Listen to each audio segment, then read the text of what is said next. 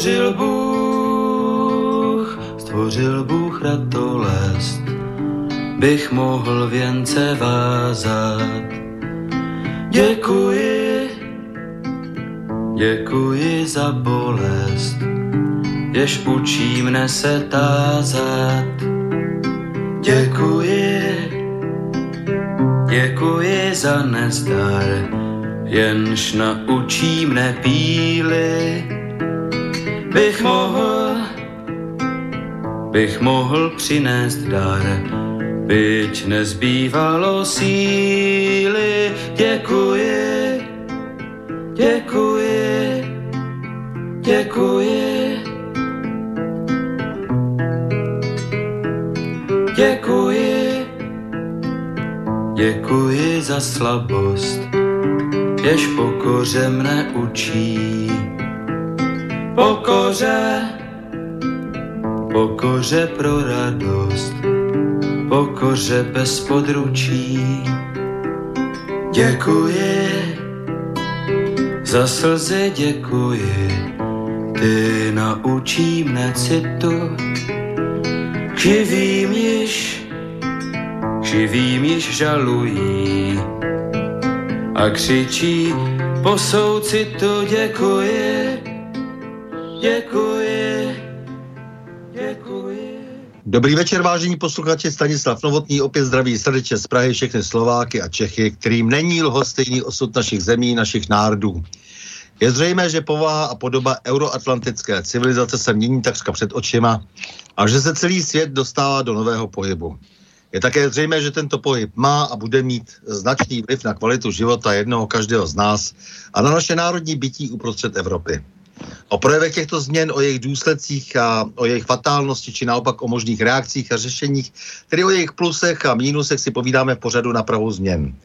Jinými slovy, slovy diskutujeme o zkušenostech, znalostech, názorech a činech výrazných osobností žijících v naší složité době.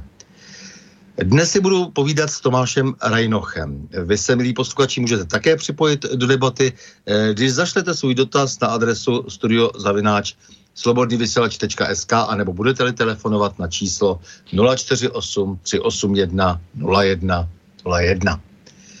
Tomáš Rejnoch, ginekolog a porodník. Velmi stručné. Dobrý večer, vítám tě, milý Tomáši, na našem vážené slobodné vysílači a to v pořadu na Prahu změn. Dobrý večer.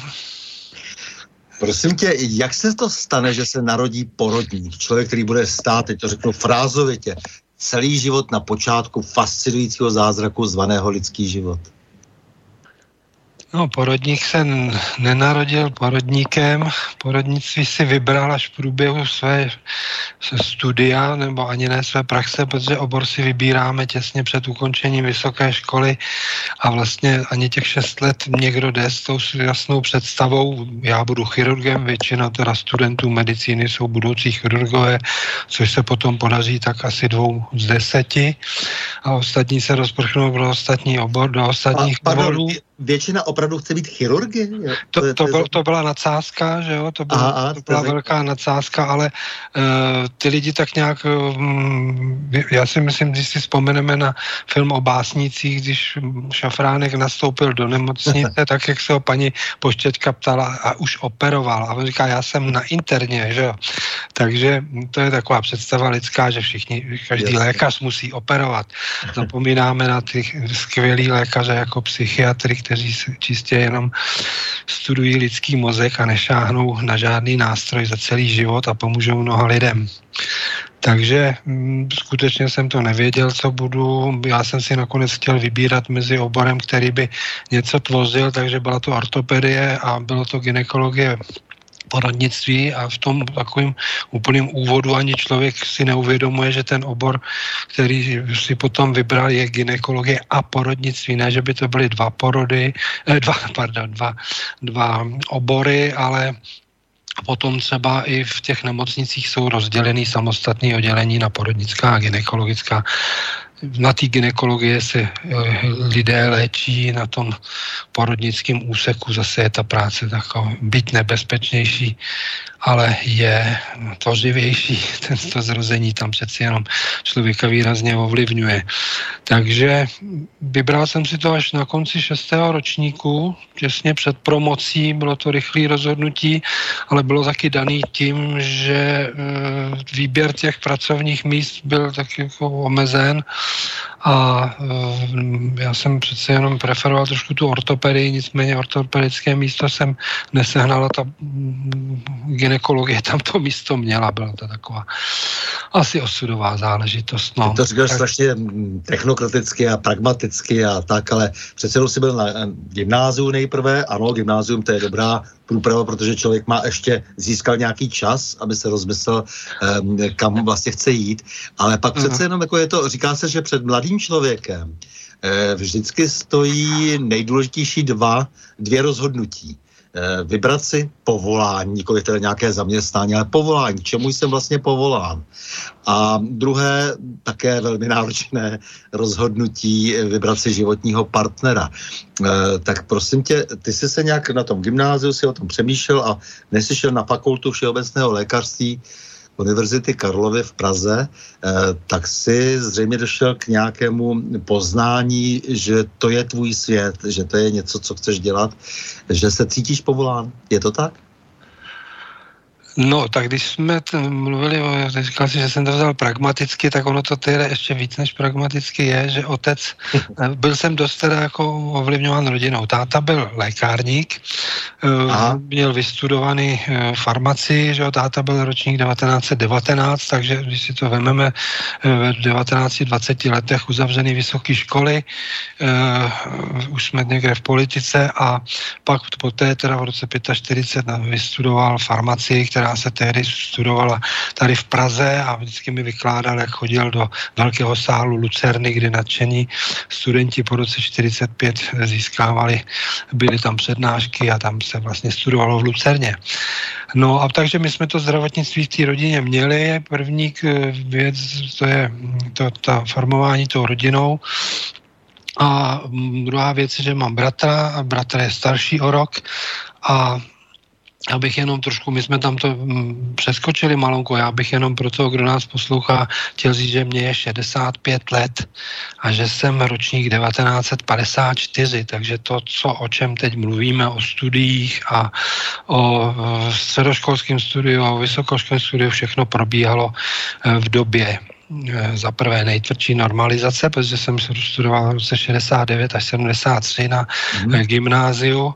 A tam jsem hned v prvním ročníku pocítil uh, tu normalizaci tím, že nám bylo vyměněna polovina učitelského sboru a hm, studoval jsem teda v Praze na prestižním gymnáziu Botické.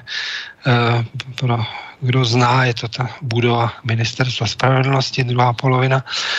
A hm, potom i ty vysokoškolské studia byly taky dost poznamenaný výměnou některých profesorů a docentů, který jsme e, měli na tom, na té fakultě všeobecného lékařství.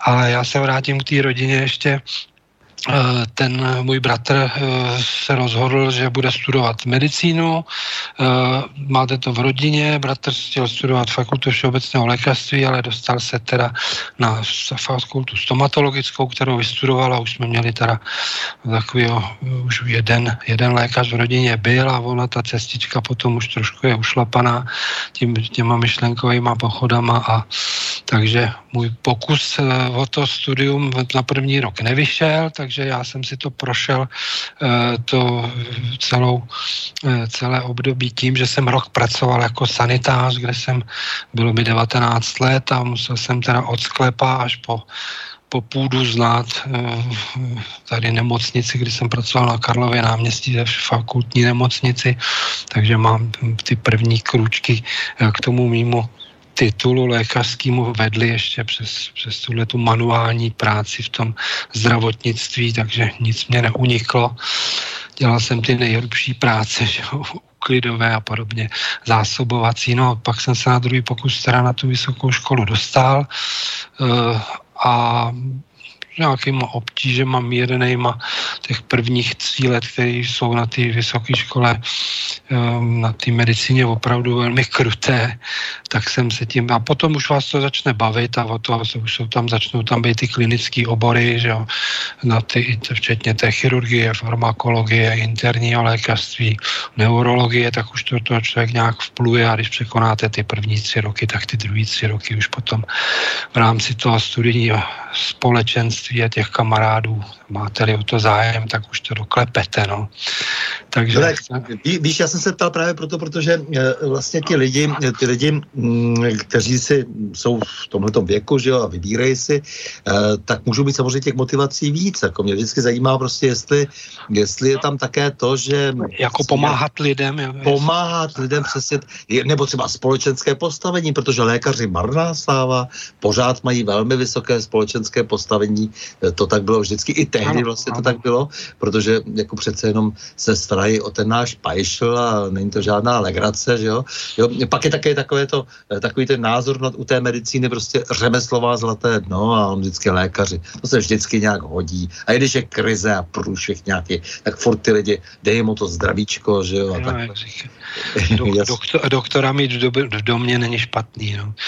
Takže, a, a taky je pravda, že i ten egyptian Sinuet se dostal až k tomu faraonovi, takže ty lékaři mají ty cestičky taky trošku ušlapaný do těch vyšších sfér politických.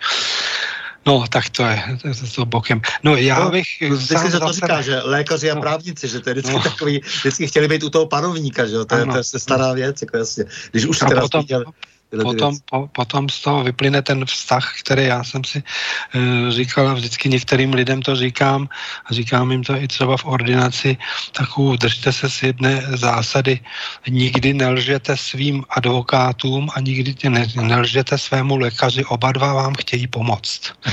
No. to, je, to je otázka, ale dobře. no, tak jistě, tak pokud je to skutečně advokát, který kope za vás, tak ten by měl vědět všecko. To jsem si když se takhle sformuloval sám pro sebe a někdy to teda po, někdy to, někdy to používám. No, já bych se asi měl odpovědět na tu otázku, co mě k té medicíně hnalo. Hmm. Já jsem chodil na to gymnázium, který bylo dneska by se řeklo prestižní eh, v té Botické ulici a z těch 28 eh, studentů v té naší třídě 19 lidí podalo přihlášku na fakultu všeobecného lékařství v roce 73. 18 se jich dostalo, já jsem byl jediný, který se nedostal a nicméně jsem je potom roce teda dohnal a nakonec teda s tím ročním spožděním jsme nás 19 z 27 tu medicínu vystudovalo. Takže už tam je takový ten tlak, že v tom žijete a, a ten, ten profesor nebo ten učitel, který vás učí tyhle ty předměty, jako to biologii, eh, hlavně fyziku, eh, tak oni už vědí, že ty, ty žáci už mají dopředu přidaný typ, no, už, hmm. už, už, te, už ta, to, to učivo, který tam je, tak už se to zúží i na to a oni vlastně pro nás v tom čtvrtém ročníku na tom gymnázium tak trošku připravovali už těm přijímačkám, prostě byl jsem tak trošku vtáhnut hmm. do toho, díky teda to, ty, tomuhle tomu gymnázium, do, do tyhle ty situace, který jsem se samozřejmě nebránil, i když hlavně už jsem toho bratra měl takhle na tom studiu a no a ten otec, jak jsem říkal, no lékař lékárník.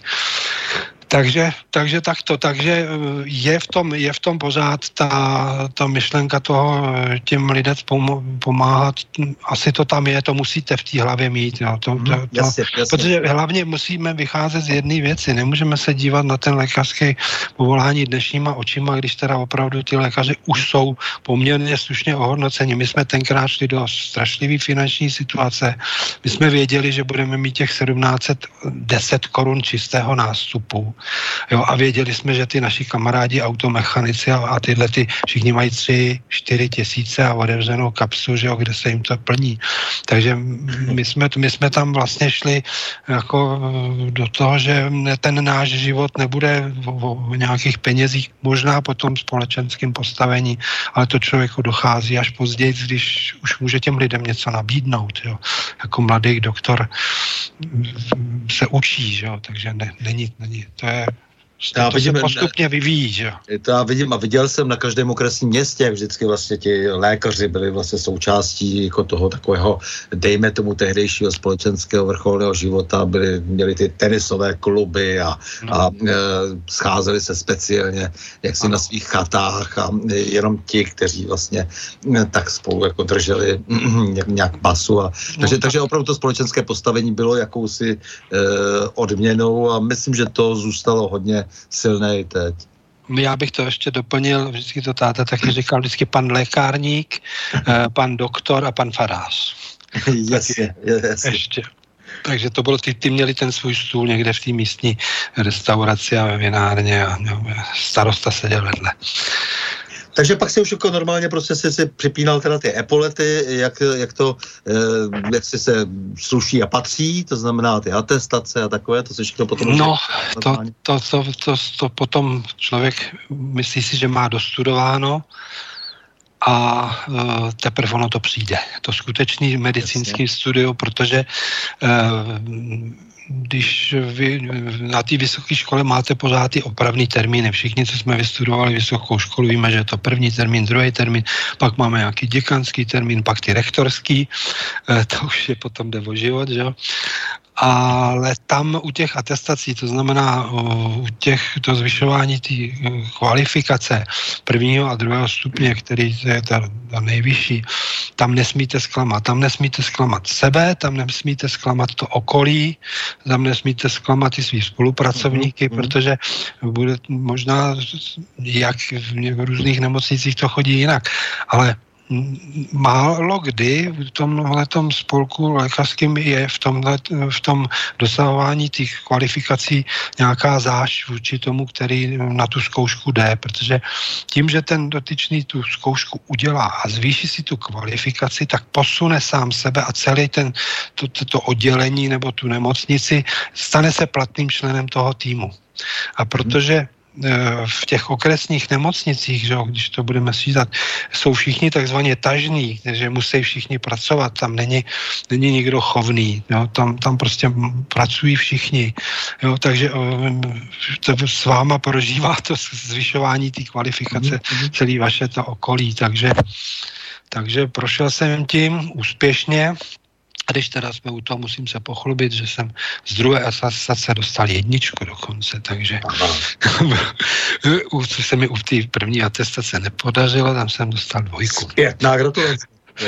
No, byl to, byl to asi, řekl bych, teda nejhezčí den mého profesního života, protože když potom sedíte před těma profesorama tamhle v ústavu péče o matku a dítě a tam sedí komis, jak se říkalo dříve, pěti erudovaných lékařů, tak není to nic příjemného. Ale měl jsem v té době už 11 let praxe, no, takže... A, ta už... pra, no a ta praxe probíhala kde všude, protože to já vím, že já to toho tam, já toho tam mám hodně. Štětce, jako no. Ano, já toho, já toho tam mám hodně a ono je to zase spojený s tou dobou, v které jsme žili. Eh, my jsme jako studenti mohli, nám bylo nabídnuto takzvaný krajský stipendium, ten stát se o tohle to staral a k tomu se ještě asi dostaneme, jak to je teďka vlastně s tím eh, dostupností té lékařské péče eh, my jsme, oni udělali krajský stipendia a všichni e, dostali jsme peníze, abych to zkrátil. Nabídli nám 30 tisíc, nabídli nám byt, když půjdeme tam a tam a tam. Já jsem si tenkrát vybral Liberec, to tyhle pár věcí jmenovat budu, i když moc jmen země nevypadne. A tam jsme dostali tady krajský stipendium a tím to bylo všechno ovlivněné, tak jsem věděl, že 1. srpna 1980 musím nastoupit v liberecké nemocnici. No, takže v Liberci jsem zůstal 6 let, téměř 7 let a potom jsem přestoupil, teda, protože jako Pražák přeci jenom, kdo to kdy zkusil opustit e, své rodiště, tak prostě člověka to pořád táhne domů a ačkoliv jsem v Liberci postavil třípatrový rodinný dům, tak jsem ho tam nechal, který jsem následně prodal a odešel jsem teda do Prahy a nastoupil jsem do UPMD, zkrátka tedy Ústav péče o matku a dítě Praha 4 Podolí, což je pracoviště renomované, který... To, to, to byla snad úplná špička v tom oboru, ne? Ano, v té době to byla a jednička v republice a uh, je to bylo financované Českou akademií věd.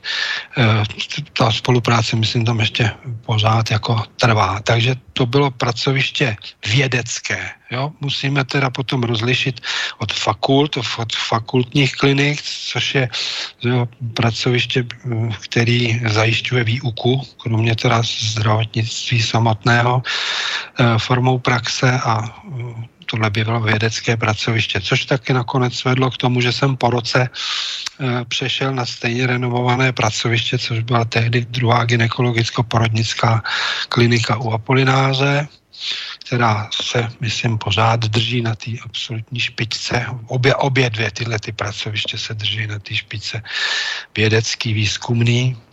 No, tak tam jsem potom absolvoval tu druhou atestaci a tam, kdyby člověk selhal v tomto kolektivu, tak by to asi, myslím, dost bylo dost dáno najevo tím okolím a těmi spolupracovníky. Tam už to tak míru milovné nebylo. No. Takže to, byly, to, byly, to bylo do roku 91, eh, pak tam nám přišly ty naše, jak já říkám, evoluční změny. A dostalo se do situace, že bylo vyměněno většina vedení pražských nemocnic a no, byli to všechno vysoký stranický funkcionáři současně, že při těch, ale byli to vynikající lékaři, takže já na tohle to nehraju, jestli někde v té době tady v těchto těch postech byl nebo nebyl straníkem, doktoři to byli skvělí.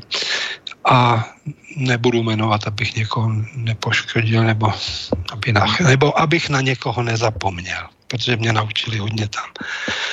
A takže jste teďka... přesvědčený, že řadě lidí se ublížilo, že to byli odborníci opravdu. Eh, pokud, eh, já, já bych řekl, že jsem si nevšiml nikdy, že by někdo z těch lidí, kteří byli straníci a byli odborníci, že by jim bylo ublíženo, aspoň na těchto pracovištích hmm. o kterých mluvím. Já nemluvím o, o tom, co bylo dál v Praze, jestli tamhle nějaká nemocnice na Bulovce, to má Vinohrady, tam došlo a nějakým změnám, ale tady, tady si myslím, že ty lidi už tak někteří měli i věk na to, aby třeba to vlastně elegantně ukončili tu svoji práci nebo přestoupili do jiné pozice nějakých emeritních profesorů a podobně, ale jako žádný převratný změny se moc neděly.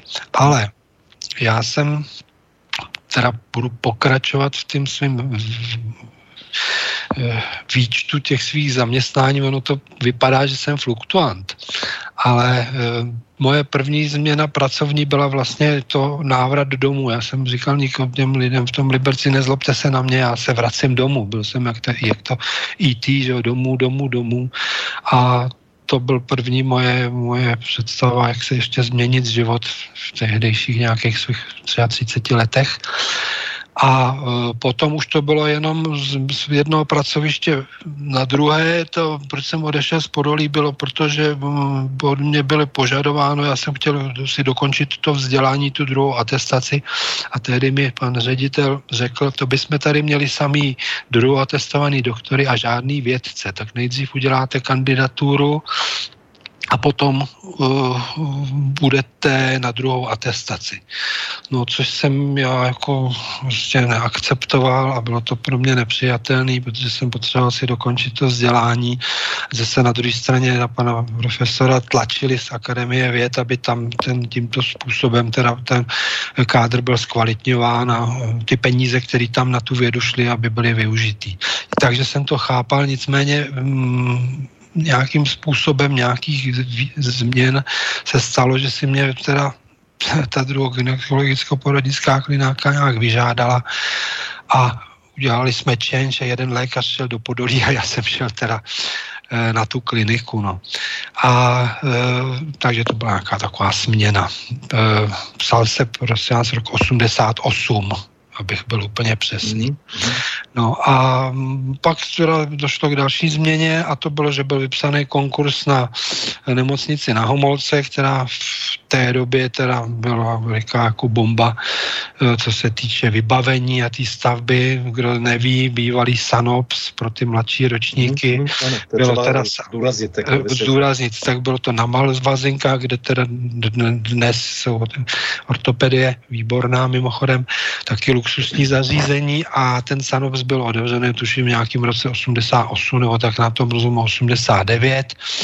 Primářem ginekologie tam byl samozřejmě eh, tam místní předseda KSČ, byl tam, tak tady se dostáváme k té první změně, kdy ty lidi teda politicky byli e, jako mm, vzhledem svých příslušností byly teda ty funkce, byly vypsané ty konkurzní místa na to, takže tam mě teda vedení kliniky nominovalo, oni se mě skoro neptali, prostě Rajnoch, půjdeš, půjdeš do konkurzu tamhle na, na Homolku, už to není Sanops, už je to poctivá nemocnice se vším všudy, což jsem potom potvrdil. Eh, což je třeba ještě vysvětlit, že eh, posluchačům, že eh, před listopadem 89 před převratem, že, že sloužil Sanops do značné míry privilegovaný. Pouze vládním činitelům, v podstatě, ano. že jo, a jejich rodinám, že jo, takže ano, ano. tam byly to prezidentský apartmá všecko takhle vybavený, že jo, široké chodby na úkor pokojů a tak dále, aby to vypadalo monumentálně, takový trošku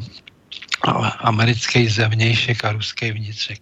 A e, takže e, tam jsem, protože jsem těma pracovištěma, kterými jsem pobral, jsme měli celkem jako to šlo dost pokrokově dopředu a některé e, techniky, e, ať to byly zobrazovací techniky, teda ultrazvuk, který v té době, dneska je to samozřejmost, že, že po těch letech, ale já jsem první ultrazvuk v Liberci jsem dostal v roce 85, pan primář mě tenkrát vybral, že budu já ještě s jedním kolegou to teda obsluhovat, takže jsme po, po těch různých školeních toho, toho roku, takže když to spočítáme, tak je to dneska kolik? Je to 35 let, jo, co se celkem na úrovni těch okresních nemocnic používají tyhle, ta, tyhle ty zobrazovací metody. A plus jsem ještě byl hodně napřed v nějakých operačních technikách, který jsem uh, se naučil teď už v tom Liberci, který byl v té době velmi pokrokový, protože tam se vrátili dva kolegové, kteří působili v zahraničí, působili eh, na Maltě, to, což byla zóna uh, britská a to znamená i, ta, i to zdravotnictví tam bylo na vysoké úrovni a Malta opravdu je velmi civilizovaná země. Skrze vám maltécké rytíře, ne? Určitě tam ty peníze jsou, no, takže, jo, takže tam odsaď onesi. A ta, ta technika, o které mluvím, je dneska ta nejběžnější, jmenuje se laparoskopie, že jo, která vplula do všech oborů, takže ortopédi využívají nebo začali hned ortopédi, chirurgové, samozřejmě břišní chirurgové a Dneska teda se dostáváme laparoskopicky do těch nejmenších prostor, zatímco my jsme se tenkrát dostávali do dutiny břišní a dostáváme se tam i do ní dneska, že jo, tak je to takzvaná minimální invazivní chirurgie.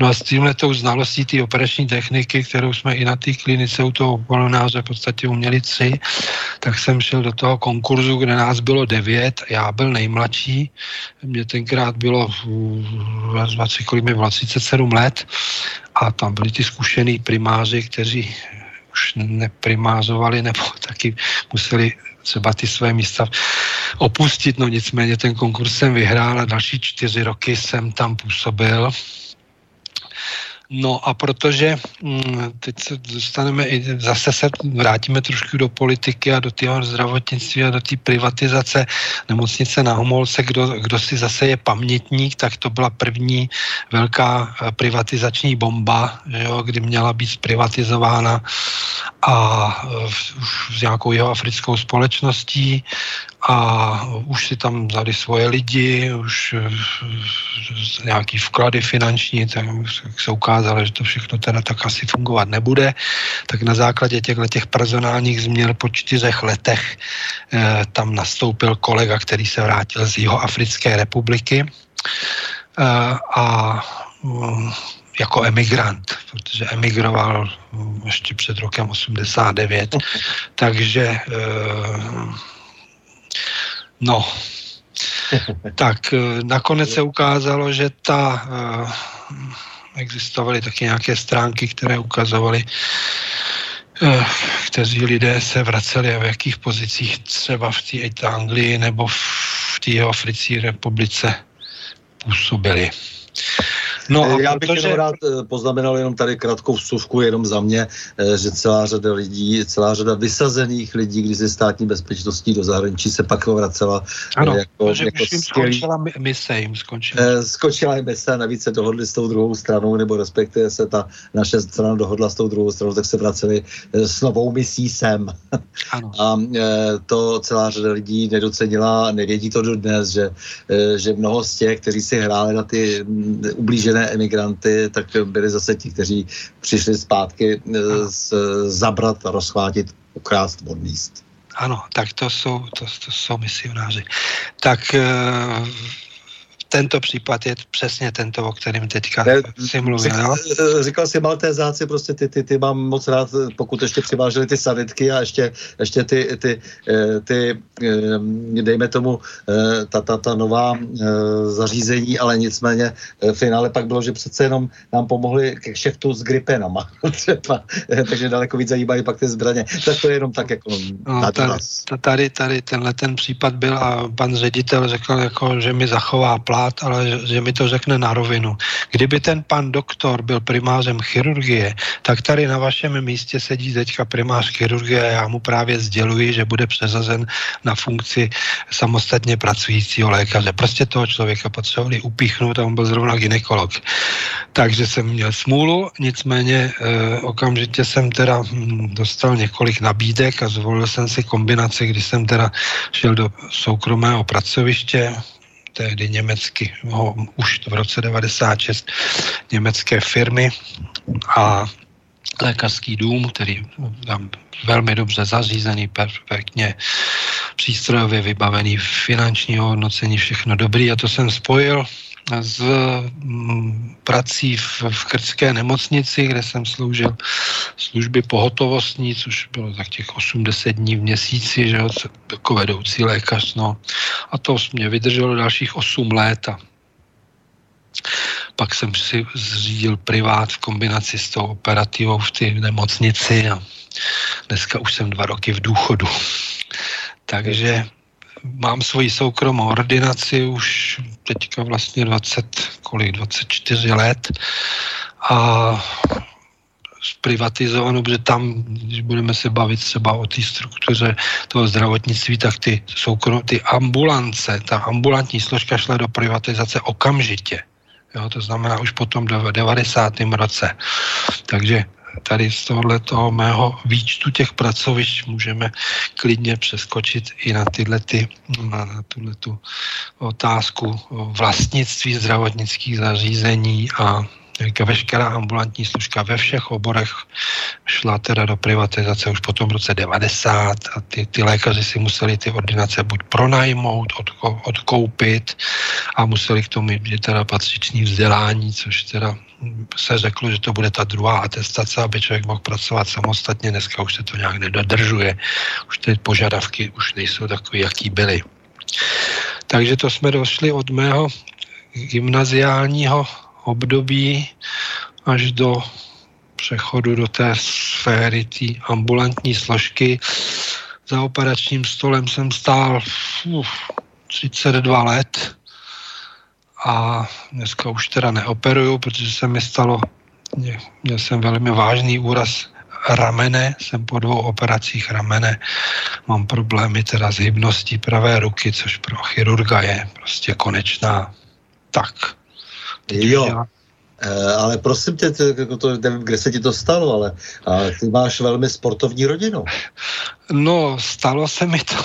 Ano, sportovní rodinu mám, ono, když jsme teda říkali na to, stalo se mi to samozřejmě při sportu, já, protože jsme mluvili o odborném vzdělání, tak já jsem současně s nástupem na vysokou školu se nechal přemluvit několika kamarády a stal jsem se členem rugbyového týmu eh, tehdy Motorlet Praha, ale já to tuším. A, a e, Motorlet Praha.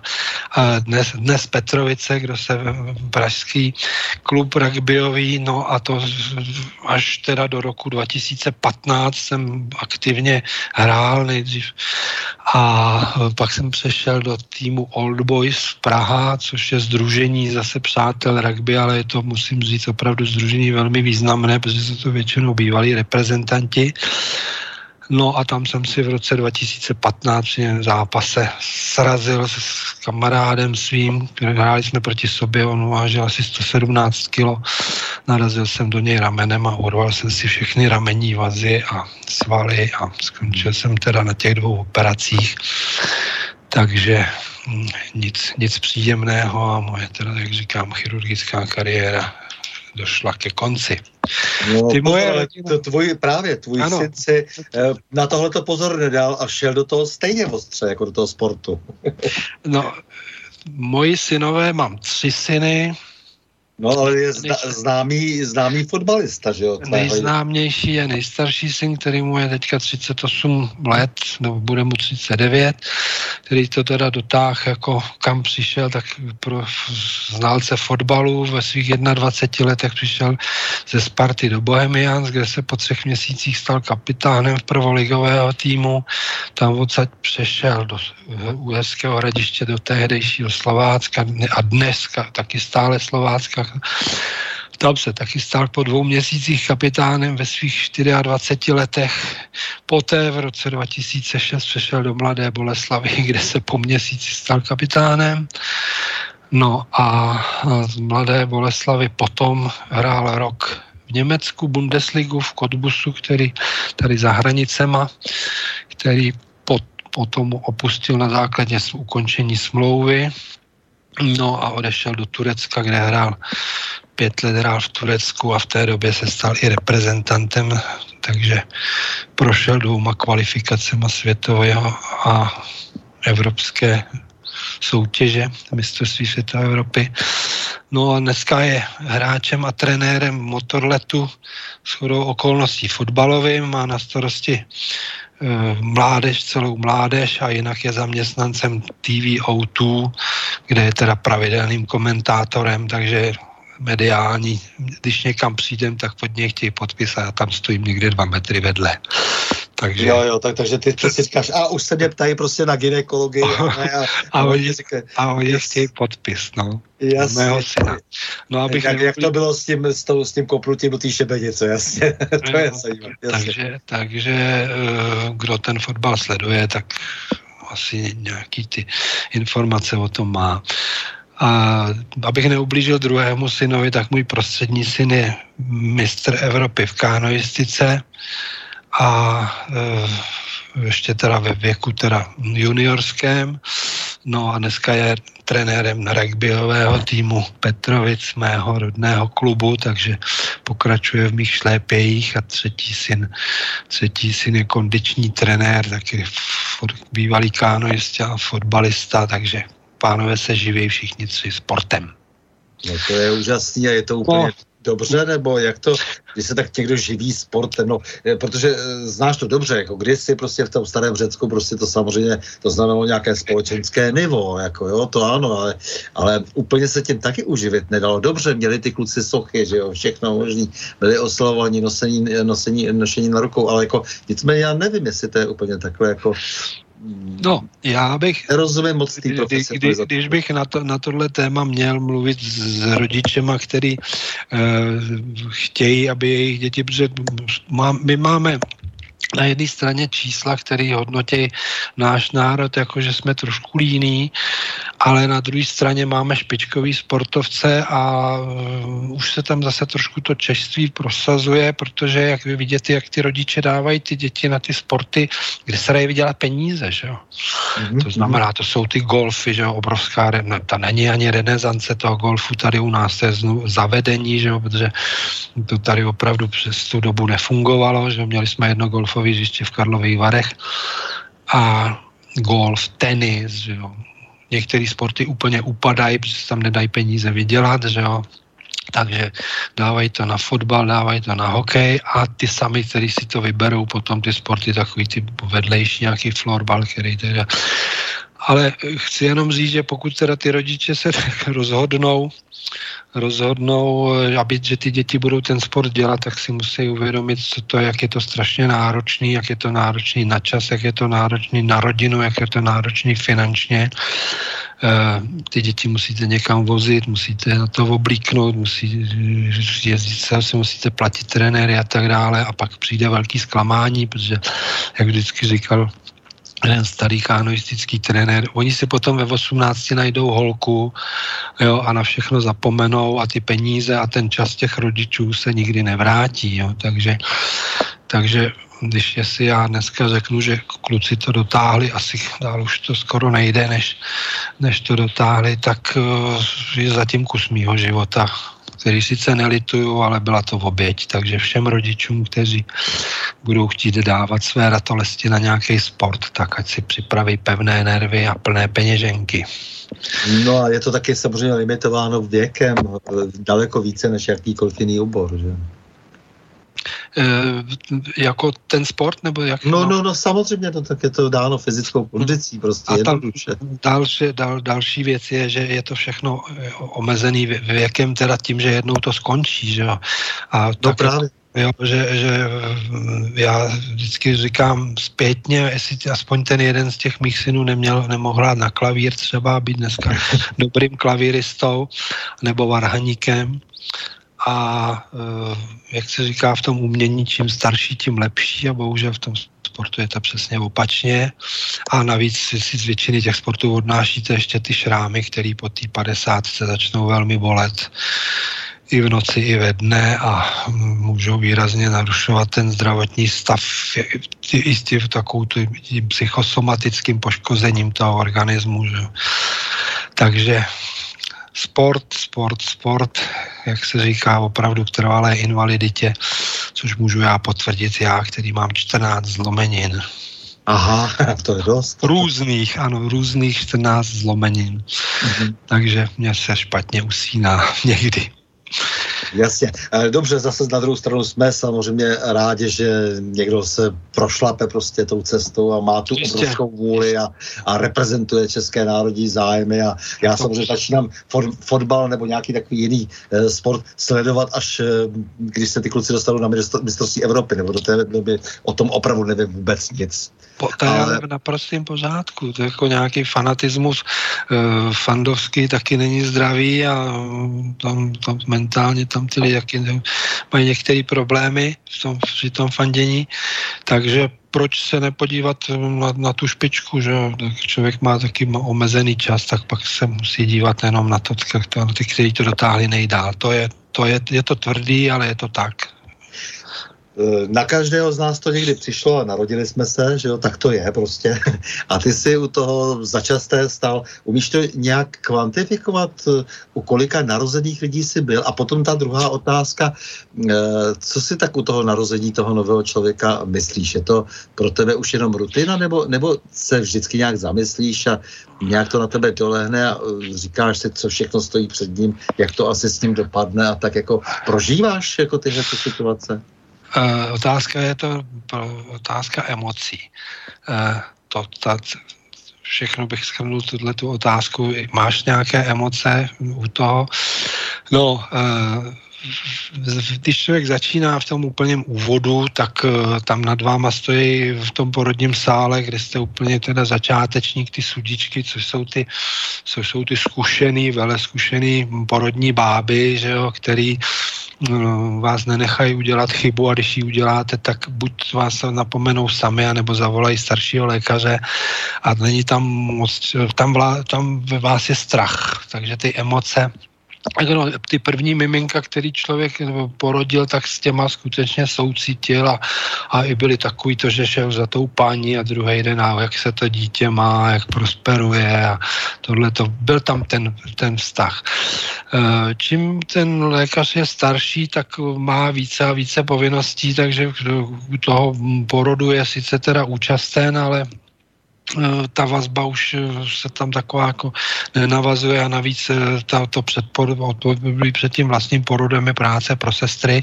Ten lékař tam je fyzicky přítomen, vede ten porod, hodnotí ho, no a mm, stane se to rutinou. Já nechci říct, že z vás vyprchají veškeré emoce a každý porod, který dotáhnete do konce a je tam to dítě, kdy ho předáte tomu dětskému lékaři, jak mu ho dáte do ruky a trnete a čekáte ty tři minuty nebo deset minut, protože to hodnocení toho plného zdraví toho dítěte trvá, se hodnotí do deseti minut, tak než vám ten dětský lékař řekne, když na vás mrkne, jakýkoliv pohyb udělá a dá vám na vědomí, že to dítě je v pořádku, tak ta emoce tam je.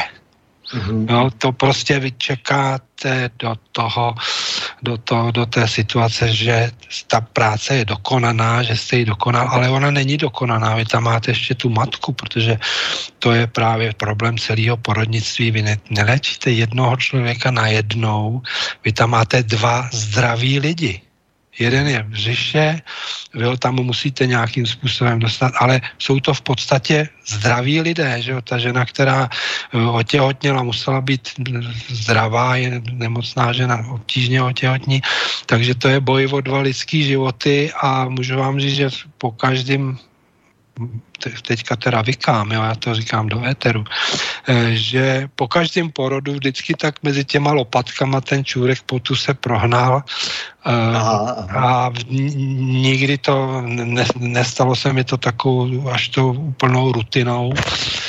A ještě k tomu bych teda dodal, někdo to třeba odsoudí, ale já mám tři syny a dva jsem rodil sám. Aha. A toho prvního jsem narodil proto, protože já jsem se vrátil z vojny 1. září 1981 a můj syn se narodil 30. září po 30 dnech. Uh, takže tenkrát jsem by byl absolutní nesmysl, abych se tam pohyboval v vzdálenosti blížší než 100 metrů od porodního sálu. Tak to mě, to jsem, to jsem jako skutečně neabsolvoval. No. Takže to, proč říkám, že jsem rodil ty syny, ano, tam už mluvím o té rutině. Protože e, tam už jsem si na sebe sám bral tu zodpovědnost říkal jsem si, kdyby se něco stalo, tak abych celý život někomu něco nevyčítal. Možná je to sebevědomí, sebevědomí zbytečný, nadbytečný, ale já jsem to v té době tak viděl a tak jsem si věřil a v obou dvou případech dopadlo všechno dobře a věděl jsem, že kdyby nastala nějaká komplikace, tak vždycky za dveřma by vám někdo čekal, někdo, kdo by to s váma zvládnul. Tenhle. Takže takhle, emoce, nikdy se jich nezbavíte a rutina, je to, je to, je to kombinace, je to kombinace. A hmm. radost. Ale potom jsem mluvil jsem o té matce, že vy musíte tu matku dát ještě dohromady, to znamená, pak už taková ta malá chirurgie těch různých porodních poranění tam je, takže to dítě roste, roste a, a běda, když někdy něco špatně ošetříte po tom porodu a ta paní vám dalších deset let chodí říkat, tohle jste, pane doktore, zkazil, že jo? takže i to musí být perfektní. No dobře, takže na tom počátku samozřejmě většinou asi ta úspěšná práce, já jsem se ptal na tu kvantifikaci, jestli tak jako můžeš třeba říct, kolik no, dětí se tě narodila pod rukama. Eh, tam je, tam je to strašně, eh, zase ještě bych to rozdělil, protože jedna věc, oni strašně rádi sestry, porodní asistentky hrozně, pane doktore, můžu jo, si porodit tuhle tu paní, ona je to moje známá a tak dále. Takže vy tam máte tu zodpovědnost za to vedení toho porodu a takový to fyzický vyndání toho dítěte e, není u každého porodu. Neboli jako vedoucí lékař na tom porodním sále jste zodpovědný za každý porod, to znamená za tu službu se porodí třeba sedm dětí a u všech jste napsaný jako porodník, jako to, kde porod vedl. Jo? Tu finální fázi může udělat taky ta e, i žákyně, sestra žákyně, aby měla do nějakého studijního deníčku, by vedla jsem porod, ale člověk se tam jako psychicky zúčastní toho celého porodu, toho celého porodního děje. A ty čísla jsou veliký, protože mm, když potom slouží člověk tam stráví třeba 76 hodin v jednom kuse a za těch 76 hodin e, se odvede 25 porodů a u každého člověk podepsán, jako porod vedl, no tak jsou to tisíce. Jsou to jako, takže já jsem tu, tu porodnictví jako fyzicky dělal do roku, do, do roku 2005. Jo, tak, takže do svých 51 let. Takže jsou to tisíce, ale oni se proti tomu stojí i tisíce um, operací, které zase jsou nepopulární, to jsou třeba přerušení těhotenství, což člověk musí dělat taky, je to vaše práce, takže i ty nepopulární zákroky jsou taky v tisících. Mm-hmm. Takže dobře, takže ty jsi na tom začátku, na konci je někde patologie, ale prostě přesto se zeptám, prostě jako e, léčíš samozřejmě taky jako ginekolog a tak dále, to znamená, že e, nemoc je nemoc, to už je zase jako jiná kategorie, ty porody asi většinou jsou to spíš e, radostnou událostí, když říká, že i ten čůrek sice stýká prostě mezi těma lopatkama, a, ale, ale nicméně nakonec e, samozřejmě to většinou e, při současné e, úrovni e, medicíny dopadne dobře. No, a já, já no, se ten, zeptám... čůrek, ten čůrek stýká taky, protože máme ty gumové zástěry, že, který člověk musí mít. tak, tak v tom se člověk spotí. tak vždycky je to horko, jasně. A, dobře, a ta, a, tak se, takže se zeptám ještě jako na jinou věc, jako, jak teda samozřejmě teď jako se posunuje prostě možná postupně dál, takže léčíš e, ženy, přicházíš do styku teda s nemocí a všedí možné závažnosti. Zeptám se jako na tu psychosomatickou povahu vlastně těch nemocí, protože to je něco, co mě velmi zajímá, jako, jo, jestli jako to v tom případě není tak jako jenom taková trošku instrumentalizace, instrumentalizace nebo jestli preferuješ komunikaci víc s pacientem, jako kam hož lze třeba dopra, doprovázet, do jaké hloubky, jestli s ním jako ten vztah jako opravdu je intenzivní, e, jako u těch žen je možná vztah, já nevím, to teď jako tak střílím od boku, e, může být třeba i komplikovanější, jsi muž, ženy, že kolem tebe samé ženy. No, může to přinést i společenské komplikace dokonce a tak. Ona ta, ona ta gynekologie je právě o tom, že my, leč, my máme v, v naší klientele je polovina populace, že? Ale ono za tou polovinou té populace, já to beru tak 50 na 50, eh, musíme říct, že za nima stojí ty, ty partneři, jo, který zase nějakým způsobem je ovlivňují a i tu jejich psychiku. A eh, když to vezmeme tu, tu strukturu té práce, která se dělá třeba v té ambulantní složce, tak eh, je to uh, rozdělený. Chodí vám naprosto zdraví lidé, kteří přijdou na takzvanou preventivní prohlídku. Prevence, věc preferovaná celosvětově, k tomu se můžeme ještě dostat, protože to výrazně zasahuje do zdravotnictví u nás, na rozdíl od mnohých zemí, kde je podceňovaná. A to jsou, to jsou zdraví lidé. Přijdou, odejdou, oni si, první otázka je mm, něco o nich vědět, o těch lidech vyspovídat je, pokud tam nedají nějakou vážný onemocnění, který může tedy jejich zdravotní stav ovlivňovat i v mém oboru, tak uh, to proběhne bez nějakých jako problémů a nemusím se nic řešit. Pak máte zdravý těhotný, kde už ten mozek trošku začíná, tam si tomu, těm těhotným už si musíte hodně eh, rychle najít vztah, protože každá těhotná je jiná. A to, tam už to začíná být trošku psychiatrie, na rozdíl jako pro, pro ginekologa. A vy ty lidi musíte, oni musí odcházet od vás vždycky klidný. Nikdy ty lidi nemůžete nechat odejít neklidný a nezodpovězený nějaký otázky. Jo, to znamená, tam ta práce s těma lidma je někdy velmi příjemná, protože eh, jako oni tu vidějí tu svoji budoucnost a to, ten porod a to miminko a tak dále a tu celou svoji budoucnost. A nebo naopak dostanete do ruky člověka, totálně zdekompenzovanýho, prostě zhroucenýho ze svého stavu, podívejte se na mě, vypadám, jak já jsem jak slo, na tohle už se nemůžu vyjíbat a tamhle mě bolí, tamhle mě bolí, tohle a teď vy ty lidi musíte dotlačit psychic, aby šli do toho porodu, do té porodnice nějakým stavu, který jim umožní, aby, aby ten porod eh, dopadl dobře a aby se nezablokovali. Ty, kteří se zablokují, tak ty většinou končí na té porodnici pod obrazem takzvaná nespolupracující rodička, že jo, to je termín technikus, který nevídáme zřídka a tam potom se to musí ukončovat většinou dost brutálně ty porody, klešťové porody, císařský řezy a tak dále. Takže práce s psychikou eh, těhotných eh, je velmi složitá a eh, náročná a člověk si taky ten svůj mozek tím trošku vyčerpává. No a pak máme třetí typ, to jsou ty skutečně gynekologicky nemocné ženy, Eh, na rozdíl od těch zdravých, který přijdou, odejdou, udělá se jim vyšetření, dostaneme normální výsledky a přijdou za rok.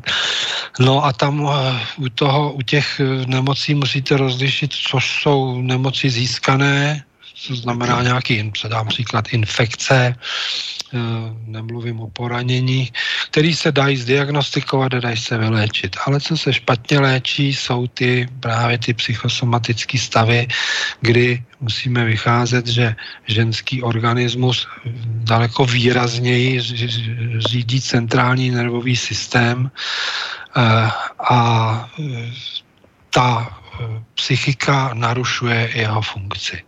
To znamená, když mi někdo přijde a budu teďka mluvit trošku odbornic, a že má poruchy menstruace, nepravidelné krvácení, tak já musím vyloučit organické příčiny, musím dělat diagnózu, musím dělat ultrazvuk, musím vidět, že tam e, ty ženské orgány, že jsou v pořádku, když najdu patologii, tak ji musím řešit, jo, ale do toho mozku prostě nevidíte. A takže e, tam se musí s těma lidma pracovat velmi opatrně. Eh, nejhorší situace je, když si musíte dát nějaký léky a tím jako to se to považuje za vyřešený, jo, ale eh, tam už začnete vidět na těch lidech, kde ten člověk má, eh, nebo kde ta žena má chybu. Jo, SI má ve stravovací mm, systému vlastního stravování, na pracovišti, v pracovním zařazení, v rodinném vztahu, ve vztahu k dětem. A je ono, když jim těm lidem trošku jako se vode, pustíte si je, jo, oni vám to řeknou oni uh, tam no. nepřijdou ty věci tajit. Jo? Oni to tam mě právě zajímá, jestli to děláš ve větší míře tohleto, jako jo, jestli, jestli určitě, se snažíš, určitě. Uh, v podstatě já jsem, léčit duši. Jako, já, já, já se přiznám k tomu, že e, protože jsem leta letoucí opravdu strávil na tom operačním sále a e, třeba ty čtyři roky v té nemocnici na Homolce jsem téměř 4 z 5 dnů nevylez operačního sálu a e, tuhle tu komunikaci jsem se učil e, až třeba po 25 letech praxe. Jo. Ta, ta, ta, ta, ta chirurgická stránka toho oboru je jedna věc, ale tam co, tam stojíte, operujete, mlčíte nebo si povídáte o tenise se sestrama nebo s, s kolegou, s kým operujete a vlastně tuhle tu stránku té komunikace s těma lidma jsem se začal učit až, aby byla na úrovni. Samozřejmě jsem ne, nebyl jako, že bych mlčel nebo že bych ty lidi nevnímal, ale aby skutečně byla na úrovni, aby, ty, ty, aby ta žena, která ty problémy má, pochopila, že, že jí rozumíte, že jí člověk rozumí, že ví, co chce říct a kde je teda její problém. Že? To znamená, na jedné straně e, může mít paní poruchu štítný žlázy, která se dá vyléčit a na druhé straně má doma zlýho manžela jo, a ten její mozek prostě nepracuje. Jo? A k tomuhle vy se musíte dostat. Jo? To znamená, já hrozně nerad používám farmaka, jenom v krajních případech. Eh, nerad bych tady říkal nějaký čísla, ale byli byste překvapení, kolik ty ženy, jak jsem říkal, to nelžete svému ginekologovi, eh, kolik ty lidi přiznají, kolik lidí je na, eh, indika, na indikovaný farmakoterapii, to znamená lékama léčený psychiatrický onemocnění. Psychia, psychiatrické. No, dobře, jsou v léčbě psychiatrů. Procentuálně? Ne, netroufám si to říct, jako to, to, to myslím, že možná ani no, ne, to opravdu bych, opravdu bych jako plácnul a jsem byl sám překvapený, protože i když se vidíme třeba jednou za rok, tak u těch lidech oni vám musí říct, beru léky, neberu léky, beru takový, jasně, beru, jasně. jsem diabetik, vyma, beru na tlak, beru, beru léky, ano, a teď řekne, a teď já mám tu, já mám třeba poruchu psychickou tu a tu, ty vám řekne. Jo, opravdu to jako přizná. Jo, mám, Jasně, rozumím. No, takže zase nebudu tady rozebírat deset psychiatrických onemocnění, ale vidíte přesně, jak se jim to odráží na tom, na tom jejich fyzickém stavu a na ty funkci toho jejich organismu. Jo? Oni mají prostě bolesti, oni mají, oni mají poruchy menstruačního cyklu, oni nemůžou otěhotnět. Nejčastěji jako se dostávám k těmhle informacím u těch žen, který nemůžou otěhotnět. Jo, protože to jsou prostě rozhozený organismy, kde ten centrální nervový systém blokuje e, ty vaječníky, které mají vyrábět ty hormony a jejich souhru.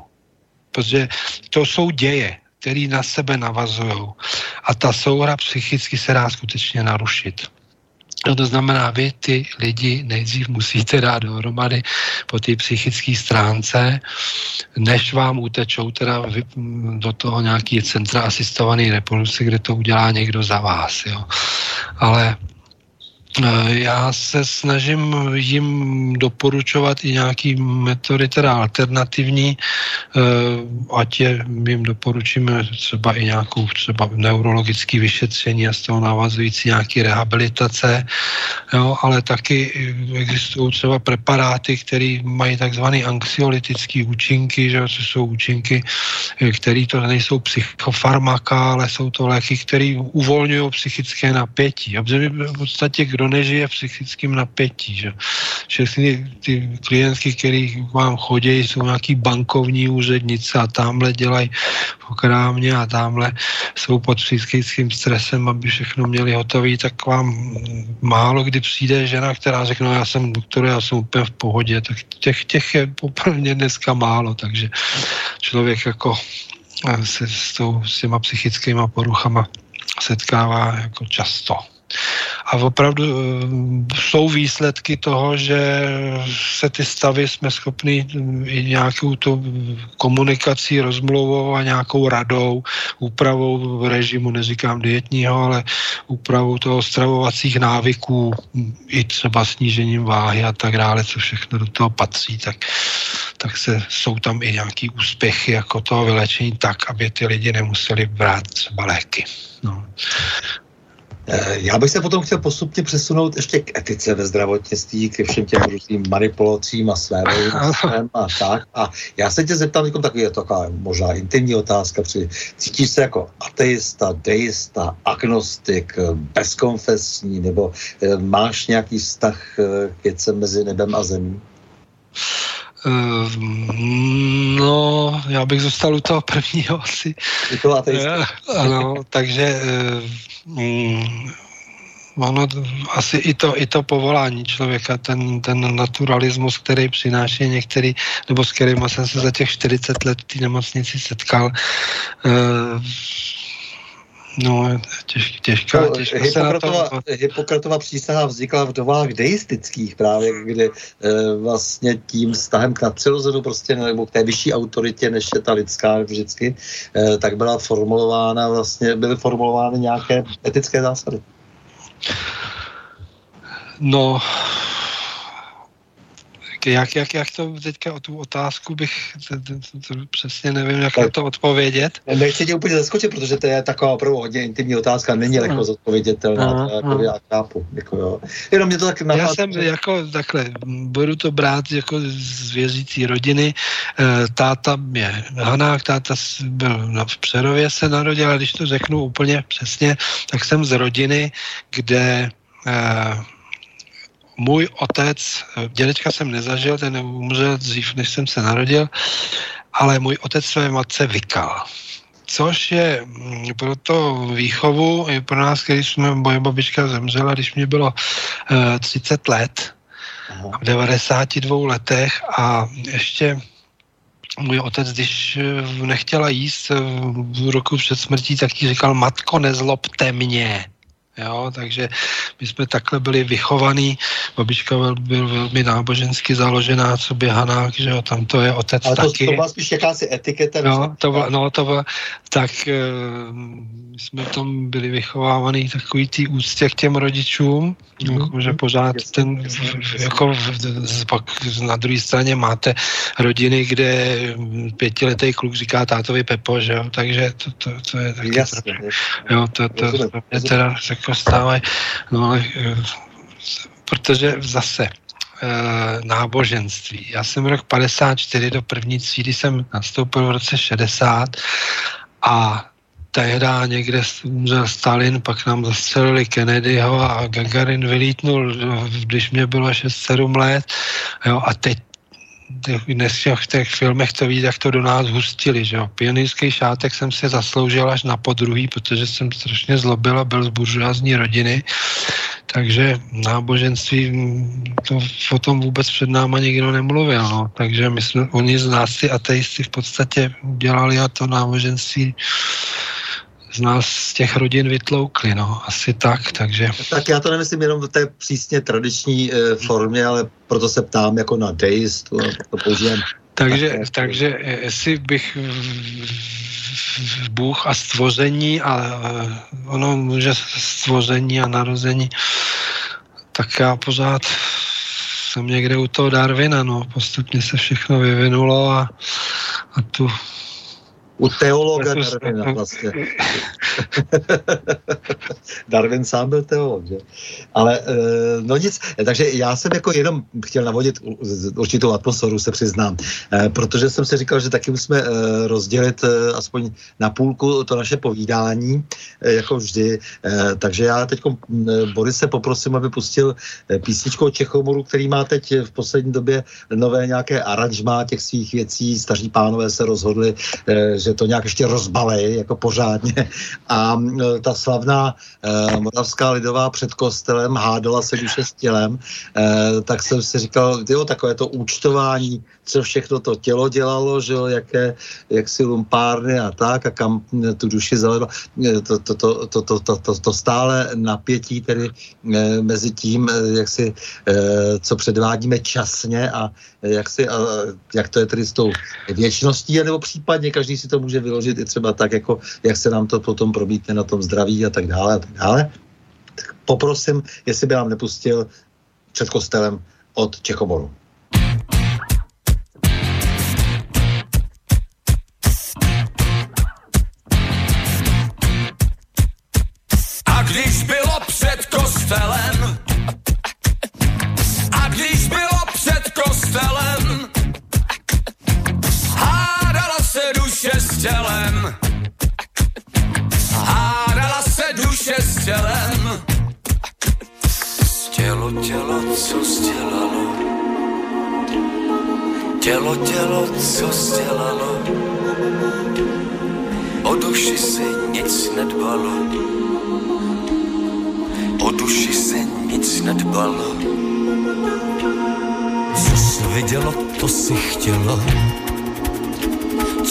Co jsi vidělo, to si chtěla. Na hříchy si nevzpomnělo. Na hříchy si nevzpomnělo.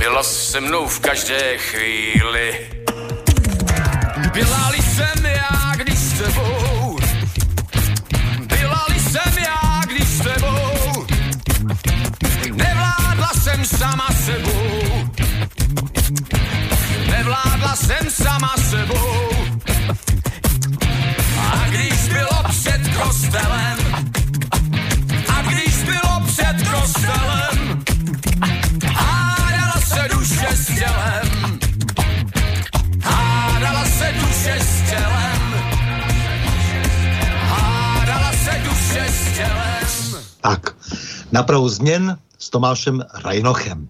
Tak, eh, Tomáš, já se chci zeptat prostě, eh, s, s, jak vlastně, o co opřeme tu etiku ve zdravotnictví? Ono je to složité. Eh, vždycky se hledá vlastně nějaká autorita. Ta Kant říkal, že to je tak jasné, že ten morální imperativ je v nás, ono už to bylo mnohokrát, tahle ta jeho 200 let stará poučka spochybněna. Jak to budeme hledat? Protože v tom zdravotnictví je určitě dnes třeba moc a moc etiky, proto říkám, že jako pořád se ještě opakuje nějaká stará přísaha, ale mezi tím už jedou technologie nové, eh, různé genetické manipulace, jak říkám, eh, těch eh, různých podivností, svévolností, divností v celém tom systému zdravotnickém je strašně moc a určitě se ještě vrátíme k té privatizaci a k dalším věcem. To znamená, že si vlastně privatizuji svým způsobem vlastně tu manipulaci. To, možná, že to lze říct i takhle. Kde to brát? Kde brát ten zdroj? No, jestli je teda, teďka se bavíme o etice v splození, když bychom až tam ne, chceme sáhnout, ne, no, to, genetického materiálu a tak dále? Třeba, co, co tě napadne, protože je to tak strašně moc, že prostě normálně jenom pár příkladů, ale, ale já se pořád ptám, eh, kde, jak si bereme najednou prostě, kde, kde většina těch lidí najednou má brát jako ten důvod tomu, aby se chovali nějak aby se chovali nějak jako zdravotní personál nebo společnost? Společnost, samozřejmě pacienti, doktoři, eh, nejrůznější biznesmeni, kteří si eh, dělají, co chtějí dneska v této oblasti. No tak to je, tady bychom se dostali, když zůstanu já u svého oboru, tak samozřejmě zostaneme zase u toho, uh, u té etiky toho vzniku života a to jsou dneska centra asistované reprodukce umělé oblodnění. Jsem ginekolog, je to moje parketa mm. a tam bych řekl, že tam samozřejmě uh, ta etika uh, začíná jít opravdu hodně stranou a um, i dostáváme se i do rozporu. My, takových ty praktický ginekologové, který vidíme a známe ty, ty ženy, které nemohou otěhotně doma, mají nějakou příčinu, tak musíme vycházet z toho, že původně asistovaná reprodukce, to znamená umělé oplodnění, který má několik teda forem, že jo, máme darovaný, máme vajíčko ženy, máme spermy, muže dáme je dohromady, máme vajíčko ženy, máme darovanou spermy, dáme je dohromady, máme darova, darované vajíčko, darovanou spermy, tak to už ten genetický materiál úplně je stranou a tak dále. A to je umělé oplodnění, ale původně bylo vy, vymyšlené proto, aby se to no, dávalo ženám, kteří mají nějakou anatomickou poruchu. Mm-hmm. No. A skutečně prokázanou chybí, mají špatně prů průchodný vejcovody, nefungují vaječník a tak dále. To byla původní myšlenka, že jo, samozřejmě. To, že se to dneska zvrhlo v to, že když žena půl roku nemůže otěhotně, tak okamžitě se sebere e, e, a jde teda do centra asistované reprodukce, kde jí za veliký peníze teda udělají nějaký pokusy, který zaplatí nějakých 30-40 tisíc, ono se to dvakrát, třikrát nepovede, tak dále. Tak tam si myslím, že ta etika dneska už je trošku překračovaná, protože uh, ty centra, ty asistované reprodukce jednak jsou z vysokého procenta teda privátní, to znamená, tam je na prvním místě uh, snaha o ten zisk. Jo, jenom mini, minimálně na velkých pracovištích, zase když to vemu, jsou to ty ty, ty kliniky, to znamená, to jsou ty, ty fakultní zařízení, které patří pod ministerstvo zdravotnictví, tak tam je ten přístup takový trošku jiný, není tak podnikatelský. A Takže tam bych, primárně o ty prachy, tak ty lidi se ještě pořád, ty doktoři třeba eh, se chovají pořád ještě jako nějak eh, etičtěji, máš pocit, jako, že, eh, že najednou jo, jako mají víc zábrán a tak. No, já si myslím, že hlavně z, z toho trošku odpadlo to snaha e, ty lidi se pokusit vyléčit a dotáhnout je, byť třeba v nějakým časovým e, posunu, nějakým prodlení do toho přirozeného otěhotnění. Jo, hmm. já, mně se ztratí spousta žen, který mě vyhledají s, s touhletou problematikou. Já tu vím, že bych tu cestu tam našel, že bych tady to přeléčil, tady to bych ještě zdiagnostikoval. Mám několik případů, kdy se mi podařilo dovést ženu k těhotenství si poté, co absolvovala tři neúspěšné pokusy IVF, na ty asistované reprodukce, to skutečně můžu zdokladovat. Je pěkný. Uh, takže... To eh, publikuješ, doufám, někde, ne? Takové no, to, k tomu bych jsem se možná taky vrátil, ale teď bychom odešli od tohohle tématu, ale k tomu publikování mám hezkou ještě k takovou životní, bohužel smutnou uh, příhodu, uh, jak jsem přišel o nazbíraná data. A, eh, ale vraťme se k tomuhle z tomu, tomuhle tomu, k té etice. Ona to není jenom u toho zrození, to porušování trošku té etiky, kdy těm lidem prostě řeknou, ano, vy jste člověk, vy jste neplodná, váš partner. U toho partnera ta plodnost se zdá jasně prokázat. Jo. U, u té ženy taky dneska máme vyšetření, který nám ukáže, jaký jsou její rezervy v množství těch vajíček, který by se dalo použít pro to, pro to umělé oplodnění. Všechno umíme numericky, umíme to vyšetřit, umíme to převést do čísel, ty čísla si umíme dát do nějakých referenčních hodnot a říct, vy můžete, vy nemůžete, vy můžete až po tom, co si vyléčíte, tohle partner může až po to, co prodělá tuhle operaci, to všechno umíme.